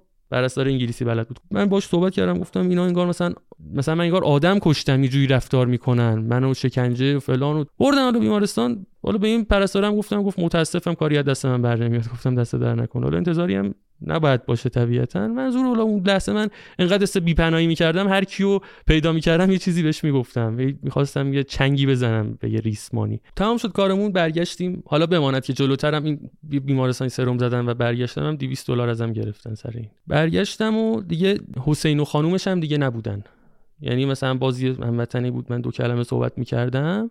دیگه اینا هم من ندیدم. یه خوفی دوباره برداشت منو گفتم یعنی الان معلوم زندان اومدیم. اونجا بازداشتگاه بود. مثلا بازی بازداشتگاه می‌دونم با موقتیه. یه مدتی توی زندان یعنی اینا می‌خوان چیکار کنن؟ یعنی می‌خوان مثلا چند سال نگرم دارن؟ چند ماه می‌خوان نگرم دارن؟ همین سوالایی میومد یه مأموری اومد منو تحویل گرفتم در برد داخل. اونم سنش پایین بود. من گفتم خب این سنش پایین شاید بلد انگلیسی. من انگلیسی صحبت کردم دیدم بلده. و بهش گفتم که تنها چیزی که ازت می‌خوام اینه که منو پیش روس ها نندازی. پیش کسی بنداز که من زبونشون رو بلد باشم. حالا یه شخص انگلیسی باشه انگلیسی بلد باشه ترکی بلد باشه فارسی هم باشه که دیگه الان میشه تو این فکر یه هتل میشه فارسی آره دیگه هتل دیگه. اینا گفتم این سرش رو تکون داد اینجوری. و در وا کرد دیدم به به همه اون ده دوازده نفر منهای خانوما. اونجان دیگه گفتم خب خدا رو شکر حداقل اینا اینجان یعنی اونایی که ریخته بودن با لگد ما رو گرفتن همه رو کرده بودن توی سلول. حالا سلول چی بود؟ یه اتاق مثلا 20 متری بود. همون در دوازده نفر بودیم. به علاوه دو نفر عربی بودن. یکیشون اسمش رایان بود. اهل سوریه بود. یکیشون هم اسمش رمزی بود. اهل عربستان بود ولی یمنی الاصل بود. تخت داشت اتاق به تعداد؟ نه. همین مشکل اینجا بود. مثلا اون اتاق 20 متریه اندازه برفرض مثلا مثلا 6 نفر یا 8 نفر. اینجوری تخت بود. عملا یه تعدادمون کف خواب شده بودیم. سنم بینشون مثلا کمتر بود. ما یه سه چهار نفر زمین خوابیدیم. ما زمین کف خواب بودیم اصطلاحا. زمینم که دیگه نگم دیگه براتون همه انواع حشرات و فلان. مثلا اینا هم مثلا برام مهم نبود. مثلا, مثلا حشره اینا برام مهم از خانوما خبر داشتید؟ خانوما نه خبر نداشتیم. حالا بعدا خبر گرفتیم که مثلا فهمیدیم این زندان چهار طبقه بود. ما طبقه اول بودیم خانوما رو برده بودن طبقه دوم. حالا چرا برده بودن؟ چون این تو مثلا تو سالن یه داد می‌زدی خب از این سلول به اون سلول میره دیگه صدا می‌رسه. این خودش هم نوعی شکنجه بود برای متأهلامون که اصلا نمی‌دونستن خانومشون کجاست. گذشت. گذشت یعنی نگرت داشتن؟ نگرمون داشتن. یعنی زندان؟ دیگه قبول کرده بودم دیگه. من اصلا تا حالا من اداره پلیسم فقط برای یه بار رفتم اونم تو کرونا ها پلاکا رو جریمه می‌کردن. من فقط یه مثلا سر اون رفته بودم یعنی کل تعامل من با پلیس شاید مثلا در این حد بود یا مثلا در حد پلیس بلاوی در بود. من رفته بودم زندان اونم نه زندان معمولی. بابا زندان معمولی خب اونجا کسایی بودن که زندان افتاده بودن تعریف می‌کردم می‌گفتم بابا این مثلا کریدور بوفه میری تلفن می‌زنی خانواده ملاقاتی میاد و فلان و مثلا یه روالی داره. ما رسما تو شکنجهگاه بودیم. جناب سودبخش ما این پروسه گذشت ما 75 روز اونجا بودیم. فیکس. هفتاد و پنج روز. هفتاد و پنج روز اونجا بودیم. بعد هفتاد و پنج روز خب میشه دو ماه و نیم شاید مثلا یکی حبس کشیده مثلا چند سال بگه. ولی اون هفتاد و پنج روز به عقیده نه تنها من تک تک اونایی که اونجا بودنم من حالا با تعدادشون در ارتباطم زنگ می‌زنم. واقعا اون هفتاد و پنج روز دو ماه و نیمه در حد دو سال و نیم بود. یا حتی شاید بیشتر چون انقدر عذاب بود انقدر عذاب بود. و همون کلا نداشتیم. وسیله اصلاح اینا اصلا هیچ یعنی توی این 75 روز همون نرفتی؟ همون کلا یه بار رفتیم اونم میگم چی شد. یکم بریم جلوتر. در روز اینا گذشته بود یه آقای بود مأمور بود. حالا اینا شیفتی وای میستادن دیگه. 12 ساعت شیفتاشون رو جابجا می‌کردن مأمورا. ما هم سلولمون یه جا بود که دقیقا جلوی میزی بود که این مأمور میشینه. حالا این مأمورا خوب و بد داشتن. مثلا یکی بود اسمش قولبی حالا اسمشون رو که نمی‌دونیم. بنابر ظاهرشون اسم میذاشتیم روش. مثلا یه آقایی بود بهش می‌گفتیم گول بیابونی واقعا بالای دو متر رو شاید 20 سانت قدش بود. خیلی بلند بود. گول بیابونی مهربون بود؟ اصلا. در سلولم از اون همون درای گاف صندوقی بود که گفتم. یعنی یه جوری بود که اینا می‌خواستن در رو کنن خودشون نمی‌تونستن. یا مثلا شیفت خانوم وای میستاد خانومم بود مثلا تو مامورا شیفت خانم خانوما که نمی‌تونستن واکنن زورشون نمی‌رسید مثلا صدا می‌رفتن پایین مثلا اون یکی مامور مرد رو صدا می‌کردن خب اینو واکن. ولی خب این درگاف صندوقی یه جایی داشت چشمی بود اینو مثلا می‌دادن بالا یه نگاه می‌کردن ببینم مثلا اوضاع چطوره. مثلا در این حد بود. و یه جا هم بود که مثلا باز می‌شد جای غذا دادن بود. حالا غذای ما چی بود؟ من تو اون مدت دو ماه و نیم 20 خورده ای کیلو کم کردم. بدون اغراق میگم. واقعا 20 خورده ای کیلو کم کردم. غذای ما یه لیوان آب که شیر آب بود اونجا آب که نمی‌دادن از شیر آب بود اون آبمون بود. کل روزمون دو تا کف دست نون تست گندیده می‌دادن بهمون. بعد نمی‌دونم این نونا رو از کجا می‌گرفتن. لابلاش پشه و مورچه و حشرات مثلا انگار مثلا همینجوری ریختن از آشغال خونه مثلا یه خمیری درست کردن گذاشتن اونجا. بعد همون نونا هم اگه تازه بودن راضی بودیم. یعنی با همون پشه و فلانش میخوردیم مثلا. ولی اصلا شرایط افتضاحی بود. و من دیگه اصلا برام مهم نبود. میخوردم می‌گفتم فقط بخوریم زنده بمونیم. من تو این وضعیت میگم تو با چی؟ نون با چی؟ هیچی. آب. نون و آب همین الانم هم می‌تونم تماس بگیرم. با تک تکشون شاهدن همشون که چی میخوردیم اونجا ما. حالا اومدن از روز مثلا چهلم به بعد یه حالی بهمون دادن. در رو وا کردن دیدیم یه چیزی غیر نون گذاشتن جلومون. چی بود؟ نوشیدنیه. بعد نوشیدنیه چیز دوش میوه داره. گفتیم میوه؟ آی سود بخش من طعم شیرین رو میگم مثلا تو اون 40 50 روز چین مثلا شیرینی و من یادم رفته بود. شوری و یادم رفته بود. اصلا یادم نمیومد این چیه. بهش می‌گفتن کمپوتا مثلا کمپوت دیگه. روز مثلا چهلم به بعد یه روس آوردن پیش ما. یه آقایی بود آندره ارنست ویچ کنوپاسکی اهل شرق روسیه هم بود. اونم والا پاسشو گم کرده بود. آورده بودن یه چند روزی مثلا پیش ما بود این به ما توضیح می‌داد. حالا این کمپوتا که اومد آندری برگشت گفت کمپوتا بعد خوشحال شد. گفتم ای حتما این روس اومده دارن بهمون حال میدن دیگه. اولم آندری رفت بگیره همون جوری که گرفت ریخت تو اون شیر آب که بود یه سینک کوچولو داشت ریخت اون سینک. اینجوری سرش رو تکون داد نشست اونجا. من مگه اونو میندازم دور؟ من کربوهیدرات پیدا کرده بودم بعد مدت ها فروکتوز پیدا کرده بودم. داشتم شیرینی داشتم می‌دیدم. طعم شیرین رو می‌خواستم. لیوان همه همه ریختن دور. همه. همشون میگم در همه ریختن دور. چرا؟ خب چش بود. کمپوت اون میوه گندیده خراب کرمی که زده بود میوه ها این کرم خب چگالیش کمتره میاد روی آب وای میسته دیگه. اون کرما روی آب مونده بودن. حالا کرماشو می‌زد کنار بقیه آخه کرما رو می‌زدی کنار خب لای میوا رو می‌خواستی چیکار کنی؟ میوا کلا کرم بود. مثلا یکی دوتا نبود بگم الان لاشو وا می‌کنم دو سه تا کرم در میارم میندازم دور. کلا کرم بود. یعنی اینا رفتن خیلی وحشتناکه. آره من عمدن رفته بودن گفته بودن کدومش بیشتر کرم داره؟ ما اونو بده به ما. انقدر دلم برای شیرینی تنگ شده بود با همون کرماش سر کشیدم. حالا مثلا عجیب بود. بعد تو این مدتی که داری صحبت می‌کنی بازجویی چیزی تعیین تکلیفی؟ هیچی. میگم اینو داشتم می‌گفتم سر روز دهم قول بیابونی مریض بود. صبح مثلا پنج و نیم شیش که بیداری بود یه لگت می‌زد تو در محکم. بعد این قسمتی که غذا میدن و اسپری فلفل داشتن همشون. اسپری فلفل رو می‌زد اونجا بعد یه سلول 20 متری شما فکر کن کله اما تو خیابون اسپری فلفل می‌زنن آدم مثلا یه چند ساعتی یه جوری میشه. تو اون فضای بسته ای که هیچی نبود اسپری فلفل رو می‌زد ما با این بیدار می‌شدیم. حالا مثلا خوبم داشتیم. حالا از جمله خوبا یکیش آقای پاستیل بود. این خیلی مهربون بود. یه پسر توپولی بود اصلا بهش نمی‌خورد تو نظام باشه مثلا و مهربون بود. انگلیسی هم بلد بود. خب یه حالی نمی‌داد بهتون؟ این غذایی بخواد بده نمی‌دونم کار خاصی بخواد بکنه پاستیل نه خب دست دست پاستیل که خب چیزی نبود اون یه مامور بود که نشسته بود اونجا. مثلا پاستیل حالا تهش این بود که مثلا شب ساعت ده اینا خاموشی می‌زدن یه حالی بهمون می‌داد. مثلا مثلا می‌گفتیم آقا مثلا امروز می‌خوایم دیگه چون تنها راه گذشتن زمان خواب بود. مثلا می‌گفتیم زودتر بزن چراغا رو بخوابیم ما. مثلا حال می‌داد یه ساعت زودتر خاموش می‌کرد چراغا رو. در این حد مثلا من فکر کردم می‌خوای برعکس بگی مثلا دیرتر خاموش می‌کرد. نه خب چرا چیکار داشتیم اونجا بکنیم؟ هیچ کاری نداشتیم. سلول 20 متری یه شیر آب همون گفتم تعطیل همه چی تعطیل هواخوری هیچ تعطیل همه تعطیل. دستشویی گوشه سلول. اصلا برا من یه کابوس فکر کن شما جلو ده دوازده نفر اینجوری بشینی دستشویی کنی. اصلا مگه میشه؟ دیواری محافظی هیچی نداشت. هیچی هیچی نبود. دستشویی گوشه بود. آره. فرنگی. فرنگی هم نبود. برام خیلی جالب بود که فرنگی نبود. آب نداشت مثل برای ایرانیا سیفون یه سیفون مخصوصی داشت. یه جور خاصی بود. تو مثلا اونجا باید کار تو انجام می‌دادی.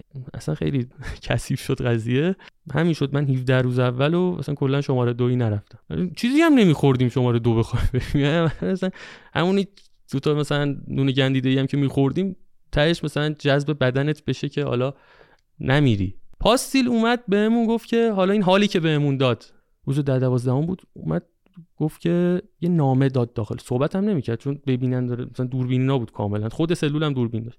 یه کاغذ پاره ای از زیر داد داخل. توش نوشته بود که انگلیسی نوشته بود نوشته بود شما الان چیز محکومیتتون تمام شده. باید برید. و من خیلی خوشحال شدم. گفتم چه خوب مثلا داریم میریم واقعا. اومدم به بچه ها گفتم گفت من خب اونجا اصلا نقش مترجم طور داشتم. گفتم که بچه این داره میگه برید تمام شده محکومیتتون قراره برید و فلان همه پا شدن دست و فلان و بغل و همه خوشحال. غافل از اینکه قرار این در 12 روز 75 روز. حالا چرا این اتفاق افتاده بود؟ من عرض کردم خدمتتون رایان و رمزی اون سوری و یمنی که اونجا بودن. رمزی می‌گفت من که یمنی ام اصلا یمن اینجا سفارت نداره. این می‌گفت. بعد رایان هم می‌گفت من نمی‌دونم سفارت داره نداره. شما خوش بالتون ایران اونجا سفارت داره. کاراتون انجام میده اصلا قرار کلی اتفاق خوب براتون بیفته. سری میرید میشست گریه می‌کرد. منو هیچکی قرار نیست بیاد دنبالم. رایان و رمزی روز بیستم رفتن. من همینجوری بعد نمی‌دونم هم چی شده بود. یعنی هیچ ملاقاتی هیچ تماسی هیچی. حتی مثلا هیچ... اجازه بدن تماس بگیرید به خانواده‌هاتون نه به خدا من هر روز یعنی تمام اون 75 روز هر روز من از این التماس می‌کردم. می‌گفتم میشه تلفن فقط یه تلفن هیچ. گذشت میگم چند روز این رایان رمزی رفتن. بعد یه ماه گذشته بود خانواده هیچ خبری ندارن. یعنی قسمت وحشتناک ماجرا این بود که خانواده خبری ندارن من مادرمم تو این هی نگو پدرش از دست داده من چون ارتباطی ندارم اصلا نمی‌دونم. شما فکر کن حال مادر من چی بوده. پسرش پدرش, پدرش از اون بر از این بر پسرش هم نمی‌دونه اصلا زنده است مرده فلان. من مامانم بعدا مثلا تعریف می‌کرد برام گفت که باباشو خیلی دوست داشت. گفت من بابام رفت اصلا انقدر ناراحت تو بودم حواسم نبود. میگه مثلا تو اون پدر بزرگم اینا میگه میشستم یه گوشه گریه می‌کردم. بعد اینا فکر می‌کردم برای بابام دارم گریه می‌کنم ولی نمی‌دونستم دارم برای تو گریه می‌کنم. بعد دوست دارم لهت کنم امیر من خودم خیلی بیشتر از شما دوست دارم خودم له کنم. اصلا میگم دلیل اینکه اومدم هم همین بود که کسی اشتباه منو تکرار نکنه. ارزش داره. 5 سال 6 سال 7 سالم طول بکشه قانونی برید. من یه دوستی دارم اصطلاح خیلی خوبی به کار می‌بره. کراوات زده برید. نه با بی احترامی کارو درست انجام تو این مدت بازم من ببین یه ذره حالا تجربه هم نرم کسی که بخوام صحبت کرده باشم ولی هیچ میگم بازجوییتون بکنن بعد اجازه بدن حالا بله. یک نفرتون زنگ بزنه به بقیه هم مثلا بله. اطلاع بده. آره. هیچ کدوم از اینا حتی؟ آره میگم. یه ما گذشت هیچ خبری نشد. بعد ما چوب خط می‌زدیم این این چیزا زندانیا چوب خط می‌زدیم. زندانیا بدتر از زندان میگم هتل بود اونجا. به خدا زندان هتل بود. اصلا خبری نشد کسی دنبالمون نمی اومد اون ایرا پاشا هم نمی اومدن ای ما می‌گفتیم بابا یه چیزی بگید به ما فلان. بعد بعد ما یه گروه اومدن عرب بودن اومدن رفتن. و ما همچنان بلا تکلیف. او گند گرفته بود نه همومی فلانی. بعد دیگه مثلا با اون شیر آب موهامون رو یه جوری مثلا با آب میشستیم که دیگه حداقل از ریزش و اینا مثلا چیز شیم. بو مثلا زیر بغلمون آب می‌زدیم که مثلا حداقل شدت بوی کمتر شه. مثلا یک وضعیت کسافتی بود واقعا. میگم کلا همون نرفتی تو 70 روز؟ رفتیم. یه بار. یه بار. یه بار. ولی تا الان تا این سی خورده ای روز تا حالا نرفتیم. یه شخصی اومده بود از یون من حالم دیگه از یون به هم می‌خورد. واقعا حالم به هم می‌خورد. مامور سازمان ملل اومده بود بله مامور سازمان ملل اومده بود که وضعیت اسفبار ما رو بهش رسیدگی کنه.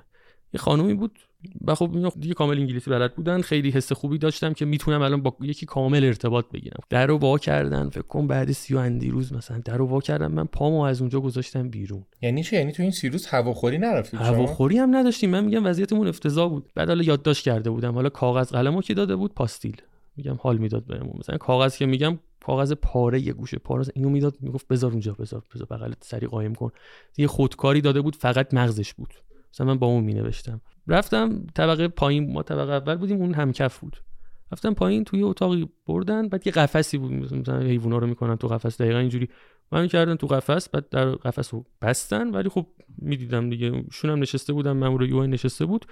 رو میز و اومد با هم صحبت کرد. گفت که شما از شرایطتون راضیید هیچی نداشتم بگم آقای یعنی خوب شد نوشتم. اگه نمی نوشتم به حدی این جمله اصاب منو خورد کرد که واقعا می‌خواستم بگم پاشم برم. این چیز مغزم دیگه کار نمی‌کرد. هیچ نگفتم. کاغذ رو برداشتم گذاشتم اونجا. گفتم این شرایط ماه این اتفاقایی که برام افتاده. ما هموم نداریم. ارتباط با خانواده نداریم. من اصلا نه همون می‌خوام نه غذا می‌خوام نه هیچی. من می‌خوام یه زنگ به مامانم بزنم یه زنگ به خانومم بزنم.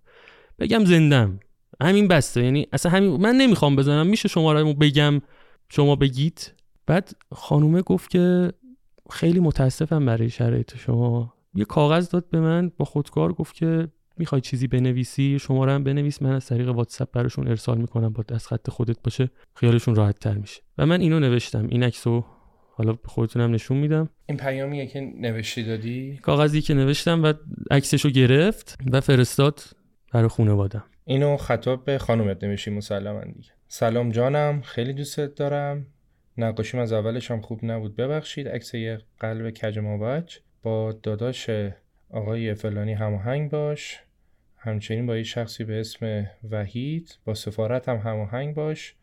آقای فلان که کارمند سفارته. همش به فکر تو هم و تک تک لحظه ها به یادتم. به مامان بگو خیلی دوستش دارم و همش به فکرشم.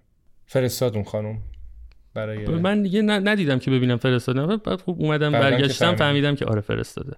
حالا این اسمایی هم که تو مثلا دست خطی که نوشته بودم برای خانومم فرستادم اینا مثلا اشخاصی بودن که از این ده دوازده نفری که با هم بودیم این خانواده های اینا بودن که حالا یه مقدار برش بیشتری داشتن. من خانواده مثلا میگم تو این مسیرها نبودن. عملا نمی‌تونستن کاری کنن مثلا. خب اون خانم از یو اومده بود فقط این کارو کرد. به اضافه تو هموم هم نقش داشت؟ نه این همون نقش نداشت. این اومد تکی در دوازده تا رو کشید بیرون تکی مصاحبه کرد و این کاپل دو تا زوج که بودن همدیگه رو بعد سی و خورده ای روز دیدن. آخه, و اصلا یه صحنه خیلی فیلمندی بود. اینا هم دیگه رو دیدن یه, یه ساعتی با هم یعنی چسبیده بودن به هم دیگه. اصلا یه شرایط عجیبی بود. براشون دیگه مهم نبود چی میشه فقط اون یه ساعتی که اونجا بودن براشون مهم بود که دارن همدیگه رو می‌بینن. من دور بودم از خانوادم می‌دونستم خانم الان حالش خوبه خونه است. حداقلش این بود. این شخص اینا نمی‌دونستن چه اتفاقی داره میفته آقا قضیه این شد که این خانومه که ایوان اومده بود یه بسته حمایتی هم زده بود. یه پلاستیکی داد بهمون توش پر وسایل بود. مثل شامپو و صابون و مسواک و یه دوتا مثلا بیسکویتی. با یه از این چیپلت ها چیپلت چیه؟ قضیه آره این شد که این سی خورده روز این پلاستیک رو دادن به ما بعد گفتن صف شین جلوی دیوار عکس بگیریم. گفتم عکس بگیریم؟ گفتم من چرا باید با شما عکس بگیرم؟ شما چیکار کردید برا ما مگه؟ ما سی خورده ای روز اینجا کسی دیگه بود میمرد. اونجا پسری بود به اسم مصطفی و مصطفی بدبخت مریض شده بود. واقعا داشت یعنی مرگ گفتیم این دیگه تموم می‌کنه. انقدر بدن ضعیف شده بود. یعنی شاید یه سرماخوردگی معمولی آدمو میکشت. در این حد خیلی اصلا افتضاح بود وضعیتمون. اومد عکس بگیره که آره دیگه ما به اینا بسته حمایتی دادیم زیر نظر ما و فلان و اینا. گفتم نه تنها من اینا هم نمیان عکس نمی‌گیریم. چرا باید عکس بگیریم؟ که شما پست کنید تو اینستاگرامتون یک چهرهمون رو مشخص کنید اصلا به کنار چهره به کنار. می‌خوای بگی ما فعالیت می‌کنیم؟ می‌خوای بگی مثلا ما حواسمون به کسایی که کمک نیاز دارن هستش؟ ما اینجا داریم میمیریم یه پلاستیک آوردینم با خودت ببر اصلا نمی‌خوایم. اگه می‌خوای کاری کنی کاری انجام بده که ما از این شرایط اسفناک بیایم بیرون. گفت راست میگی. متاسفم. یعنی همشون دیالوگ مشترکشون. خیلی متاسفم کاری از دستم بر نمیاد. و حالا اون بقیه عکس گرفتن من عکس من وای نستادم من گفتم وای نمیستم بستم نمی‌گرفتم. یعنی من حتی لحظه آخری که از اون اتاق در میمدم بیرون اون اتاق بودیم که عکس بگیریم بستم من ور نداشتم. گفتم من نمی‌خوام. این همه روز موندم با نون و آب بقیه‌شم میمونم. برام مهم نیست. حالا یکی از نگو دوستان مثلا پلاستیک برای من آورده بودم آورده بود. حالا خوب شد برداشتم نمی‌دونست 70 تا 70 75 روز میمونیم. خب می‌دونستم مثلا با کله می‌گفتم حالا دیگه سی روز موندیم دیگه حالا اونا 20 روزه رفتن. ما هم تاش 40 روزه میریم دیگه. یه هفته اینجا این پرش. می‌دونستم افتاده که. این بود که دیگه ما سرمون رو بعد سی و خورده ای مثلا 40 روز با شامپو میشستیم. پیش پیشرفت کرده بودیم. دیگه دستشویی هم عادت کرده بودیم. اینجوری بود که هرکی می‌رفت دستشویی همه روشون رو برمیگردوندن که مثلا طرف کارشو کنه. روالمون این شده بود. گذشت یه روز دوباره در وا کردن. مثلا اینی که میگم دیگه روزه مثلا یه هفته اینا بعد اینکه این خانم از یون اومده بود در وا کردن. نگو خب این ارتباطی گرفته بودیم پیام من رسیده بود به خانواده‌ام. و مثلا چند نفرم این کارو کرده بودن پیامشون رسیده بود به خانواده ها. بعد خب از قبلم خب گفته بودن گرفتیم. مثلا فرقش این بود که دیگه این دفعه لوکیشنمون رو گفتیم که کجاییم فلان. در دوباره وا کردن صدای می اومد اصلا انگار یه حس خیلی خوبی من می‌گرفتم. بعد اسم میخوندن. همه رو خوندن و همه اومدن بیرون. و اینا حالا بگم هر روز سرشماری می‌کردن. رفتیم پایین گفتن کفش بپوشید. گفتیم چی؟ کفش بپوشیم؟ یعنی داریم میریم بیرون دیگه. اصلا باورمون نمی‌شد قرار آفتاب ببینیم فلان مثلا هر کی مامورش اومده ایرا پاشا هم اومده بودن پایین بودن. و ما گفتیم به دیگه داریم میریم تموم فلانه. حالا من یه پا... چیزی باز کنم وارانتز دوباره وا کنم این ما پاسپورتمون رو پاره کرده بودیم. یعنی به گفته قاچاقبر قاچاقبر گفته بود هر جا شما رو گرفتن پاسپورتتون رو پاره کنید. چون اگه پاسپورت رو پاره کنید دیگه نمی‌تونن براتون گردونن. ایران و شما اونجا پناهنده میشید. و مثلا میمونین و حالا مثلا هر کشوری باشین یه مدت اونجا میمونید بعد میرین مقصدتون. حالا تو مقصدتون هم باشین دوباره همین کارو کنید. پاستون رو پاره کنید همونجا بمونید. این روال این بود. ما رو اون شب که با لگت زدن تو در گرفتن اونجا ما پاسمون رو پاره کردیم. پاس هم نداشته باشی نمی‌تونی برگردی. ولی پاست دستت باشه خب راحت برمیگردی. ما لنگ لیسپاس بودیم همون برگه عبور موقت بودیم که بتونیم برگردیم. خب لیسپاس هم یه برگه است که صادر میشه. فقط شما با اون برگه می‌تونید برگردید به کشورتون. حالا به هر دلیلی پاسپورت رو دزدیدن گم کردی هر چی مثلا مثل ما اتفاقی افتاده براش میری سفارت یه چیزی صادر می‌کنه برات برگه عبور که تو با اون می‌تونی برگردی به کشورت. ما سوار ماشینمون کردن دوباره هر کی با پلیس خودش رفتیم سفارت ایران تو بلاروس. الان روز چهلم حدودا درسته؟ تقریبا روز چهلم حالا من زیاد یادم نیست. اونجا ایرا من Google Translate نوشتم. مثلا ما می‌تونیم بریم ساندویچی هم بخوریم. مثلا ساندویچ یعنی یه دنیا بود برای ما که طعمای مختلف و سس. یعنی سس تو اصلا فکرش هم دیوونم می‌کرد. نوشابه اون گازه. که گفت مشکل نداره. یک برگر کینگ هست. گفتیم اوه برگر کینگ. تو مسیر بریم کار کارتون انجام بدین. برگشتیم برگر کینگ برگر کینگ. نگه میدارم می‌خورید که رفتیم. کارمون انجام دادیم. برگر کینگ نزدیک زندان بود. رفتیم دیدیم برگر کینگ استثنا اون روز به علت تعمیرات بسته. ای وای. حالا جای دیگه چی؟ نبردن دیگه. گفتیم خب ببر یه جا دیگه. بعد پاشا خیلی آدم گفتم خیلی آدم اصلا گندی بود. یه چیزی گفت به روسی یعنی اصلا مثلا حوصله‌ام نمی کن دیگه مثلا بریم. ایران مثلا باز یه دل میسوزوند. ولی پاشا گفت بریم و فلان اینم گفت پاشا رفتن کردنمون دوباره تو زندان. مثلا بازم نتونستیم تو سفارت چه اتفاقی افتاد؟ حالا سفارت. رفتیم اونجا گفتن که آره دیگه شما مثلا الان باید لیسپاس براتون صادر شه. حالا شما بیاد بنویسید چرا اومدید اینجا. گفتیم با تو رو خدا بسته دیگه. ما به اندازه کافی سوال جواب شدیم دیگه. شما تو رو خدا نه. حالا یه کلیتی اومدیم توضیح دادیم یه برگه ای نوشتیم بعد از اون عکس گرفتن برای لیسپاس نشوندن توی روی میز عکس گرفتن توی سیستمی چیزایی وارد کردن که این کارهای چیزا انجام بدن. از شانس ما دقیقا همون بحث جنگ روس... روسیه دوباره اومد مشکل برامون پیش آورد. اونم چی بود؟ ما بلاروس بودیم دیگه. بلاروس خب بعد وقتی می‌خوای بری ایران طبیعتا اینجوریه که میای. از رو اوکراین رد میشی بعد در سیارت میشی کارادنیز و میای پایین. ترکیه از ترکیه هم میری ایران. حالا از استانبول ترانزیت می‌خوری میری ایران. پروازا بسته بود. عملا من اونجا بودم گفت که پروازی نیست. شما چه جوری می‌خواید برید؟ اصلا بر فرض مثال ما لیسپاس هم صادر کردیم. حالا این لیسپاس هم فکر کنم اعتبارش 20 روزه بود. بعد 20 روز یه بار تمدید می‌شد.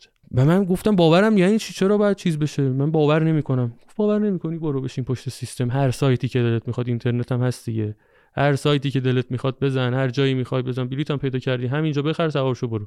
ما میگیم نیست دیگه. و رفتم پشت سیستم نشستم و واقعا دیدم نیست. دیدم پروازی نیست. اولین پروازی که هست مثلا برای 25 روز دیگه است. و اینم مثلا دو تاش خالیه کلا. دیگه اصلا انگار دنیا رو سر من خراب شد. حالا اینجا هم من برای اولین بار با خانوادم صحبت کردم تو سفارت. مثلا یه گوشی دادن یه دو سه دقیقه هر کدوممون زنگ بزنیم صداشون رو بشنویم فقط. اینجا من یه صحبتی کردم باشون حالا این باز دلگرمی بود برام. دیگه به خانواده سپردیم دنبال پرواز باشین و این داستانا. همین اون 11000 یورو چی شد؟ 11000 یورو پرید دیگه. ما که الان زندان بودیم. مثلا هی با حالا حتی تو اون سفارت که رفتیم گوشی گرفتیم با قاچاق برم صحبت کردیم بعد مدت ها آقای سود بخش برگشت گفت آره برگشت گفت که شمارش هم حفظ بودم اون موقع. با قاچاق برم شمارش رو گرفتیم.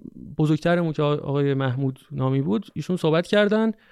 باهاش و قاچاقبره برگشت گفت اصلا چیز نشید من دو روزه درتون میارم. به جون بچم قشنگ دیالوگش اینه زده بود روی اسپیکر به جون بچم وکیل گرفتم و قرار بیاید بیرون. اصلا چیزی امضا نکنید امضا کنید دیپورتید. گفتیم بابا مرد حسابی ما 20 روز 40 روز اینجا اصلا خبری نیست. چی امضا نکنیم؟ چی کار نکنیم؟ نه فلان. دوباره دو دستگی ایجاد شد. یه عده می‌گفتن ما حرف این شخص رو قبول داریم. بعد چهل روز این همه فلاکت و بدبختی بازم می‌گفتن قبول داریم بمونیم. اصلا حماقت دیگه. همیشه حماقت همیشه هستش. یعنی حماقت بشر انتهایی نداره. همینه دیگه یعنی واقعا همینه. یعنی حماقت شاخ دوم نداره که دیگه. حالا این قاچاق برم اسمشو می‌برم. اسمش فواد بود. آقای فواد گفت که به جون بچم بلیت چیز گرفتم وکیل گرفتم و قرار کاراتون رو بکنه دو سه روزه بیرونید شما فلان استرس نداشته باشید. و خب میگم دو دستگی شد یه عده گفتن بمونیم و یه عده گفتن چرا بمونیم؟ میگه این که اگه می‌خواد کار می‌خواست کاری کنه تا الان کرده بود.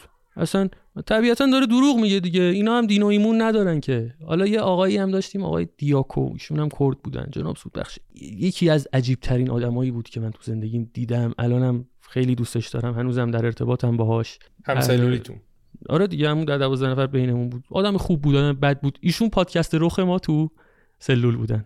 یه آدم شدیدن با سواد. اصلا عجیب. من گفتم آیه بعد کارگر ساختمون بود خیلی جالب بود. آرماتور بندم بود و کارگری هم می‌کرد. البته من این تخصص رو ندارم متاسفانه. نه. ما می‌گفتیم آقا دیاکو شما تعریف کن ما گوش کنیم. یعنی اصلا میگو تایم دو نو میگذشت. یا خواب یا آقا دیاکو. اپیزودای دیاکو. اپیزودهای دیاکو.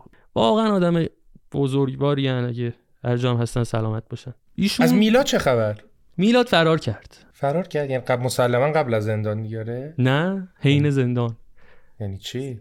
قضیه این بود که میلاد نشسته بودیم تو اتاق یهو دستشو گذاشت رو قلبش. بعد چاقم بود به ما هم چیزی نگفته بود. دستشو گذاشت رو قلبش. آی آی آی آی رفتم. آقا ما رو میگیم ما رفتیم. زدیم تو در کمک فلان. یه آژیرم داشت آژیر SOS بود بغل در. زدیم آژیر رو زدیم فلان. خلاصه اومدن. دکتر آوردن. دکترم که یه پیرزنی بود هیچی یعنی هیچی نمی‌فهمید. و نمی‌دونم چی شد. این پلیتیک میلاد گرفت این خانم مثلا به یه زبونی گفته بود من نمی‌تونم کاری کنم اینو اعزام کنید بره. میلاد اعزام کنید بره همانا. تو بیمارستان پیچیده بود در رفته بود. یعنی میلاد نیومد. ما رفتیم سفارت فهمیدیم میلاد فرار کرده. ما مثلا گفتیم به میلاد مرده. مثلا میلاد تمام کرده. خدا یعنی این حرفا رو می‌زدیم. می‌گفتیم میلاد مثلا قلبش گرفته مرده فلان. سفارت که رفتید فهمیدید فرار. آره سفارت که رفتیم فهمیدیم فرار کرده. خانواده خب در ارتباط بودن دیگه. خبر با- داری ازش الان؟ بله. کجاست؟ انگلیسه. میلاد رفت. ولی خب این رفتن میلاد نوش جونش رفته. رفتن میلاد خیلی ما رو یعنی شرایطمون بد بود بدتر شد. ما گفتیم پس میلاد تمام کرده. ما گفتیم خب اونجا هم شرایط جوری بود که نیست مرگ خیلی طبیعی بود. ما جناب سود بخش طبقه همکف همون زندان اوکرستینا سردخونه داشت. من یه بار رد شدنی دیدم خودم شخصا دیدم. بعد از. اون یک ماه بازم اجازه هواخوری بهتون نمی‌دادن؟ نه ندادن. ما رفتیم سفارت. اونجا من تو سفارت گفتم همومو. یه خانومی بود به اسم اولا. بلاروس بود. شوهرش ایرانی بود فارسی یاد گرفته بود و کار اونجا کار می‌کرد تو سفارت. تنها نقطه مثبت سفارت خانم اولا بود. باز به نسبت دلسوزتر بود. و قضیه رو که فهمید گریه کرد گفتیم که میشه صحبت کنید یه نامنگاری چیزی هر کاری که می‌خواید بکنید همون ما بریم. و اینکه الان بعد این همه سی چهل روز ما اولین هواخوری هوایی که داریم آزاد تنفس می‌کنیم. میشه یه هواخوری چیزی ببرن؟ چون ما دیدیم اونجا محیطی بود برای هواخوری روز اولی که رفتیم فلان. خیلی ناراحت و فلان و چشای اشکی و فلان و اینا باشه. من قول میدم براتون انجام میدم و واقعا هم انجام داد. ما هموم یا؟ جفتش. آه. ما پنجشنبه ها یا جمعه ها اگه دقیق یادم نیست یکی از این دوتا بود. یه شخصی رو اصلا آوردن مسئول دوش کردن. میومد در رو می‌زد مثلا صبح در رو که می‌زد بعد میومد می‌گفت دوش دوش دوش. اینجوری می‌گفت. مثلا حالت خیلی خندهداری بود. بعد و می‌رفتیم دوش. حالا دوشم طبقه همکف بود. حالا اون صابونی هم که یون داده بود اینجا به دردمون خورد شامپو به دردمون خورد ولی هفته خب یه بار اجازه می‌دادن نه دیگه هفته یه بار نه دیگه یه بار رفتیم کلا آها یه بار یه. لطف کردن یه تمیز آها. داره آخه گفتی پنج شنبه ها یا جمعه نه پنجشنبه ها این می اومد ما می‌دونستیم دوش داره مثلا می اومد جلو سلول ما رو سلول روبروی ما می‌گفت دوش دوش اینا رو می‌برد دوش دوش ما رو نمی‌برد آره واقعا می‌گفت دوش به زبون. روسی آره. روسی میشه دوش اگه اشتباه. تو دوش می‌گفت دیگه یه بارم اومد به ما گفت دوش دوش به ما رو برد دوش دوش بعد درخواست دومی هم که کرده بودیم. هواخوری. آره هواخوری هم گولیات می‌شد. دو بارم بردنمون گولیات. گولیات هم که چه عرض کنم میگه دوباره یه سلول. دقیقا این سلولی که توش بودیم فقط سقفش هوای آزاد بود. بعد سقف و پنجره پنجره کرده بودن. اینجوری خیلی ریز به که به پرنده هم رد نمی‌شد. از اینجوری چیز کرده بودن. با این تیرچه ها هستن. جوش زده بودن به اصلا نمی‌شد یعنی کاری کنی. عملا تو اونجا هم زندونی بود. و ما رو پشیمون کردن از اینکه گولیات خواسته بودیم. چرا؟ چون صبح بعد بیدار باش بردنمون گولیات در رو بستن تا شب. بعد غذا. وضعیتش بهتر نشد؟ نه. غذا همون بود فقط میگم یه کمپوتی اضافه شد. من کمپیوتر رو میخوردم تنها کسی بودم که کمپوتر با کرماش میخوردم. و خب واقعا هم حالا الان اقراق نمی‌کنم. واقعا به پروتئینی که تو اون کرمه بودم فکر می‌کردم. در این حد سوء تغذیه گرفته بودیم ما. برسیم به روزهای برگشت. من منتظرم حالا برسیم. قبل اینکه روز برگشت رو بگم یه, داز... یه داستانی هم بگم. فیلم لاکاسا د پاپل رو نگاه کردید؟ مانی هایستو؟ بله. اونجا یه خانومی هست اسم مونیکا. موفرفریه. بله. یکی از نگهبانای زندان حالا این دیگه خاطره وارد میشه تو بخش تنز دیگه. دیگه خیلی سخت می‌گرفتیم نمیگذشتی طبیعتا خنده و لحظه های خوبی هم بود تو اون شرایط. پسری بود به اسم فرنود همون که اون ساعت رولکسش و اینا رو برداشتن ندادن بهش. یه خانومی اونجا شیفت وای میستاد. شیفت ایشون که مثلا میافتاد اونجا از گوشه درون در گاف صندوقی که بود یه جاش باز بود دیده می‌شد اون قسمتی که غذا می‌دادن گوشش باز بود. فرنود واقعا عاشق مونیکا شده بود. واقعا عاشق مونیکا شده بود. من باورم نمی‌شد. این سندروم استکهلم چیه؟ این و اونو من عملی دیدمش. واقعا فرنود عاشق شده بود. من خیلی صحنه خنده داری بود. خود فرنود هم مثلا بچه خیلی بامزه بود. می‌رفت میش از جلو در قشنگ چهار زانو از اون گوشه اون سوراخه نگاه می‌کرد به مونیکا فقط. فقط نگاه می‌کرد. این تکون می‌خورد می‌گفت ای جان, ای جان.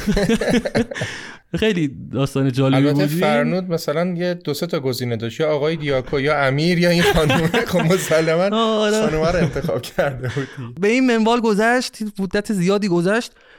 اواخر بود. مثلا این دو هفته آخر بود. اومدن یهو دیدیم مونیکا اومده نشسته بغل یه پسره. بغل که میگم نشسته این رو پاش اون پسرم خودش یکی از مامورای زندان بود یکی از شیفتا مثلا اون وای میستاد. و من این صحنه رو دیدم گفتم فرنود بیا اینجا. گفت چی شده؟ مثلا فکر کرد مونیکا اینجاست که مثلا می‌خوایم بگیم فرنود بیا دیگه بیا مثلا عشقت. اومد گفتم فرنود نگاه نکن به نظرم نگاه نکن. اینجوری وایساد نگاه کرد. وایساد حالش بد شد. واقعا حالش بد شد. ما خندیدیم ولی اصلا این فرنود یه دو سه روز اعصاب حوصله نداشت واقعا. انگار مثلا فکر کن یه عشقش بهش خیانت کرد. اینو مثلا رو بغل رو پای مثلا اون چیزه نشسته بود. بعد فرنود باهاتون برگشت؟ یا گفت من دوست دارم تو زندان نه دیگه عشقش بهش دیگه خیانت کرد دیگه برگشت. بعد تو این 75 روز شما اصلا مثلا صورتتون اصلاح نکردید؟ اصلا. یعنی ما هیچی نداشتیم برای اصلاح. کل نظافت ما همون یه بار همون بود که ما رو بردن. حتی عکسش هم دارم جناب سودبخش و همه برگشت. یه روز یکی از مامورا اومدش گفت که یعنی برمیگردید. عکس هواپیما با دستش اینجوری نشون داد و یه فوت کرد که داری بیریت اما دیگه گفتیم تموم دیگه. ارتباطی نداشتیم با خانواده گفتیم داریم میریم. یه دمون دو سه نفرمون از جمله خود فرنود و دو, دو نفر فرنود و دیاکو و یه آقای دیگه اونا با هم برگشتن. بلیت مثلا یه ستاپ برای اونا دو روز زودتر گرفته بودن. اونا زودتر رفتن ما بعد دو روز رفتیم. اومدن دنبالمون رفتیم PCR دادیم. PCR هم یه آزمایش صوری بود اونجا هستن. ما رفتیم فقط پولش رو ازمون گرفتن. 15 یورو ازمون پول گرفتن سر PCR. رفتیم PCR دادیم. حالا مگه میگذشت این دو سه روز دیگه؟ اصلا کل اون روزا یه طرف این دو سه روزم واقعا سخت بود بعد PCR حالا اونجا بود. حالا در وا کردم. من باورم نمی‌شد. من بعد 75 روز گوشی گرفتم دستم دستم میلرزید. اصلا جای حروف که آدم ناخودآگاه تایپ می‌کنه. اینا یادم رفته بود. واقعا نمی‌تونستم تایپ کنم. گوشی یه دستی نمی‌تونستم بگیرم تو دستم. باید دو دستی می‌گرفتم. اصلا یادم رفته بود خیلی چیزا. خیلی چیزا یادم رفته بود. نشستیم تو ماشین. اومدیم وسیله‌مون رو بگیریم. گفتم وسیله‌مون رو ندادن کلا. بدترین قسمت قضیه این بود که به ازای هر روزی که ما اونجا بودیم ازمون چهار یا پنج دلار پول گرفتن. ما بعدا فهمیدیم. بودیم مثلا خیلی گل خاصی رو سرمون زدین حالا ما قرار پول اسکانمون هم بهتون بدیم اینجا. و من گفتم تو فرودگاه این حرفو زدن یعنی وقتی داشتن از گیت ردمون می‌کردن گفتن که آره تصفیه کنید بعد ما رو بردن جلو صرافی فرودگاه گفتن که تصفیه کنید. پولمون رو یورومون رو تبدیل کردیم به روبل بلاروس و قرار بود اینجوری بدیم. من گفتم نمیدم من چرا باید بدم این چیزو به شما؟ که اونجا گفت که اشاره کرد گفت مثلا اینو ببرید. یعنی من اونجا گفتم که اصلا 5 یورو ساله کل هر چی دارم میدم برد و برو. حالا ما اینم ارزون حساب کرده خوب حساب کرده. واقعا خوش گذشت بهمون. بعد ما خلاصه اینم دادیم و دیگه گفتیم فقط برید. یعنی نمی‌خوام اینجا رو ببینم. اومدیم سوار هواپیما شدیم. چند نیم ساعتی خب داخل هواپیما نشستیم. هنوز نپریده بود. اتفاقی که افتاد این بود که یه مش آدم لباس پاره. ما کلا تو اون 75 روز یه دست لباس داشتم اونو پوشیده بودم دیگه. کلا همون بود. یعنی چیز دیگه ای نداشتیم ما. یه مش آدم با لباس پاره بعد رو سنگ رو سنگ و چوب و اینا میخوابیدیم کل اون تایمو بعد من رو زمین میخوابیدم. بعد اتفاقی که افتاد این بود که منو انقدر حشره زدن و یه چیز افتضاحی شپش بود نمی‌دونم چی بود. اصلا صبح پا می‌شدیم زخم بعد از زخما چرک کرده بود. یه داستانی بود بعد دکترم سر میلاد دیگه نمیومد پیش ما. اتفاقی که میلاد افتاده بود خب دکتر بیاعتماد شده بود. اصلا هر اتفاقی تو سلول ما میافتاد کلا دیگه دکتر اصلا نمی اومد یعنی ما هر اتفاق میمردیم هم میومدن مثلا نشه ما رو میبردن تهش این بود. میگم سوار هواپیما که شدیم مردم ترسیدن. کن این همه ریش حق دارن بد. دیگه. حق دارن کاملا حق دارن آدمایی که ترسیدن. بوی بد دقیقاً. اصلاح نشده اصلا یه نشده بوی بد و لباسای پاره کهنه فلان. و بچه مثلا بود بچه گریه کرد بعد مامانش بغلش کرد مثلا. خیلی صحنه بدی بود. مثلا بدم میومد از اون صحنه ها واقعا. مثلا بدی داشتم. نشستیم بعد دیدن که اینجوریه ما رو همه رو جمع کردن. آخر هواپیما رو خالی کردن بردن نشوندن آخر هواپیما کسی ما رو نبینه. تو این وسط مثلا یه خانوم بود اون نرفت. یه خانوم مثلا اولش 30 سال اینا مثلا 25 الی 30 سال بود و نرفت اون. بعد آدم فهیمتری هم به نظر می‌رسید. مثلا انگار دنبال این بود که اینا چی شده؟ بذار تحتوشو در بیارم. و انگلیسی هم بلد بود. ایرانی بود؟ نه روس بود. و نشستیم گفت که آتپند دقیقا پرسید چه اتفاقی افتاده. خب از یه آقایی بود محسن از محسن پرسید. و محسن گفت امیر ببین چی میگه. رفتم گفتم بعد جامو عوض کردم با محسن جامو عوض کردم و من نشستم اونجا قضیه رو گفتم گفتم قضیه اینه تو بدترین شرایط زندگی کردیم تو این وضعیت اصلا این گفتم گفتم و ایشون هم گریه کردن. دومین نفر بعد اولا بود که اینم گریه کرد و گفت چه کمکی از دستم برمیاد؟ گفتم که حالا تو هواپیما نپری دانتن مانتن هستش می‌تونی اینترنت بدی بهم؟ آره آره حتما. من واتساپ کرد برام و زنگ زدم که خواستم چیز کنم واتساپم هنگ کرد. گفتم آی من چی بگم؟ هر کاری کردم تو اون connecting میموند وصل نمی‌شد. این خانومه دید که اینجوریه گفت بیا با گوشی من زنگ بزن. گوشیشو داد دستش درد نکنه. گوشیشو داد من با گوشی خودش زنگ زدم. به خانواده اینجوری گفتم. گفتم یه حرکت داریم می‌کنیم و حالا دیگه خودشون می‌دونستن چون بلیطا رو خودشون گرفته بودن. گفتیم آره دیگه مزو سوار شدیم. خیالتون راحت و اینجورا هیچ اینم تو هواپیما. این خانومم لطف کرد چه تصویری بوده؟ لحظه ای که شما پیاده شدید این خانواده هایی که 75 روز بچه هاشون رو ندیدن. این 75 روز ندیدنه یعنی اندازه 750 یا 7500 روز ندیدنه دیگه. که 1500 می‌دونن، سال. اه، تو زندان بودن فکر کنم. زندان نیست اونجا. اونجا زندان نیست. یه. کاش یه لولی بود مثلا سه تا بالاتر از زندان. یه دونه هم نمیگم. کاش یه لولی بود مثلا تهش رو می‌گفتن. می‌گفتن آقا مثلا یه اسم دیگه داشت آره زندان. مثلا یه چیز دیگه بود. چون زندان نبود. زندان بود میگذشت. چون معلوم کسی که مثلا من کاملا راضی بودم. یه استاپ هوای داری تو ترکیه درسته؟ آره دیگه یه استاپ داشتیم ترکیه ولی خب قیمت هم شدیدا رفته بود بالا چون حریم هوایی اوکراین بسته شده بود سر جنگ. یعنی آره، من دور گفتم آره. دیگه بلاروس رو بعد میافت بالا اوکراین کارادنیز بعد میومد پایین استانبول. خیلی نزدیکتر می‌شد. این اتفاق افتاد که اومد مینسک دور زد اوکراین رو از این ور از منطقه بالای گرجستان و اینا این ور اومد دور زد از این ور اومد رفت استانبول. یعنی ما یه مسیر زیادی گفتیم با ما رو همین وان پیاده کنیم خودمون میریم ایران دیگه. پیاده شدیم تو استانبول هم پیاده شدیم و در به در دنبال اینترنت تشنه ارتباط با خانواده ایم دیگه. مثلا فرودگاه استانبول هم خودتون دیدید دیگه. باید یه دستگاهی دارد دارن که میرین پاسپورتتون رو مثل این آبربانک می‌کشید. حالا یه فکر کنم اینترنت 100 مگه یه ساعته میده اگه اشتباه نکنم. خلاصه اونم غنیمته واقعا. به درد می‌خوره. مشکل اینجا بود که ما پاسپورت نداشتیم که بکشیم تو اون آبربانک که بهمون اینترنت بده. خیلی داستان عجیبی بود. من رفتم اینفورمیشن رفتم پیش یه خانومه. گفتم ببین ریش منو می‌بینی. من ترکم. خودم ترکم. آقا شما هم ترکید. اصلا انسانیم. ترکه به کنار. من این همه مدت با خانوادم ارتباط نگرفتم. کلا یکی دو بار در حد یکی دو دقیقه صحبت کردم. این دیگه گریه نکرد. این دیگه گریه نکرد گفت که بیا من تمام تلاشمو می‌کنم. بیا با من بیا. بعد رفتیم یه قسمتی. گفت که با یه شخصی صحبت کرد. گفت مشکلتو به ایشون بگو. و خودش رفت. گفت ایشون کارتو انجام میده. من رفتم پیش یه آقایی بود. به ایشون گفتم که گفتم که اینجوری دیگه مثلا ما اینترنت می‌خوایم و اینا. گفت که تو بیا بشین اینجا. این گوشی من. اینم هات روشنه. تو هر چند ساعت که اینجا فکر کنم 7 ساعت ترانزیت داشتیم ما. و هر چند ساعت اینجا یه هر کاری می‌خوای با اینترنت من بکن. هر چی. حتی می‌خوای الان برات سیم کارتم اوکی می‌کنم مثلا بذار رو گوشی خودت گفتم نه دیگه مثلا. آره واقعا دستش درد نکنه. میگم دو نیم سه رسیدیم ایران. بعد تو صف که بودیم که بیایم داخل اون صفی که بود گفتن که شما برگه عبوری هستید. دیدن وضعیتمون اصلا از دور معلوم بود برگه عبوری. مثلا یکی سی سال پاسپورت داشته باشه اینجوری نمیشه. گفتیم آره گفتم شما این بر از صف در آوردن نشوندن اونجا. نشوندن دوباره مثل همون روسیه ساعت هشت بشه که کارمندا بیان و اینا. نشستیم تا هشت نو رس- نشستیم. اومدن دوباره برگه آوردن. چرا رفته بودید؟ همه چی رو بنویسید. کی کجا چرا چی؟ همه چی رو نوشتیم. خب امی جان من نمی‌خوام سوال کلیشه ازت بپرسم که نمی‌دونم پیامت برای کسایی که می‌خوام برن چی اینا. خیلی چیزای بدیهیه. فقط یه سال بازم تصمیم به مهاجرت داری؟ قانونی؟ قطعا. قطعا من در حال حاضرم سربازم. یعنی روزی که اومدم دفترچه‌مو پست کردم. گفتم که برو پاسپورت تو اوکی کن مشکل خروج و اینا نداشته باش. من اگه اونجا سربازی ما رفته بودم مثلا ترکیه که کارم مثلا دو هفته گذشت OK نشد برمیگشتم ایران. یه فکر دیگه می‌کردم. یعنی خودم خودم رو تو بدبختی انداختم عملا.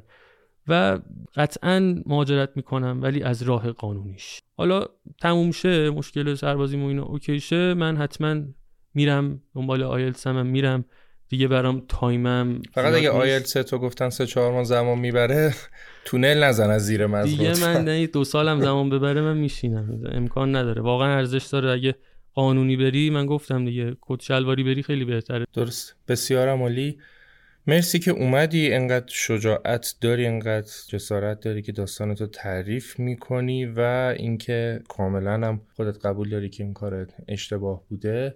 و خب همونطوری که من می‌دونم خودت هم می‌دونی هدفت هم از بیان کردن این داستان بیشتر اینه که تجربت رو بخوای در اختیار کسایی که شاید گوشه ذهنشون هم به این طرز مهاجرت دارن فکر می‌کنن بخوای بگی که خب واقعا این کارو نکنن. شاید تازه بخوایم یه جوری دیگه به قضیه نگاه کنیم شاید اتفاق خوبه هم برای تو افتاده. اون کسی که با کشتی میره و با قایق میره وسط آبها با زن و بچه حالا مجرد متأهل میفته تو آب و دیگه خبری هم ازش نمیشه اون دیگه شاید وضعیتش از تو هم بدتر باشه و خانواده هایی که داغ فرزندانشون و عزیزانشون رو می‌بینن که امیدوارم برای هیچ کسی اتفاق نیفته. مرسی که زمانتو در اختیار ما قرار دادی. زنده باشین. برای منم باعث افتخار بود که با شما اصلا دارم مصاحبت می‌کنم. واقعا حالا خیلی کلیشه ای میشه منم کلیشه رو زیاد دوست ندارم ولی واقعا تشکر می‌کنم از شما. تیم خیلی قوی و خوبتون. و باعث افتخار همین. و همین که من بتونم با این حرفا حتی یه نفر یعنی یه نفر الان این پادکست رو گوش کنه و در شرف مهاجرت از طریق اینجوری باشه. همین یه نفرم من بتونم منصرف کنم این همه مشکلات رو جلوشو بگیرم. برا من کافیه. یعنی من به این شخصی که می‌خواد بره غیر قانونی یه حرفی می‌زنم میگم تهش می‌خواد چی بشه؟ می‌خوای برسی؟ می‌خوای برسی دیگه. چه اتفاقی می‌خواد بیفته وقتی رسیدی؟ تهش می‌خوای بشی یه شخصی که آواره کمپه.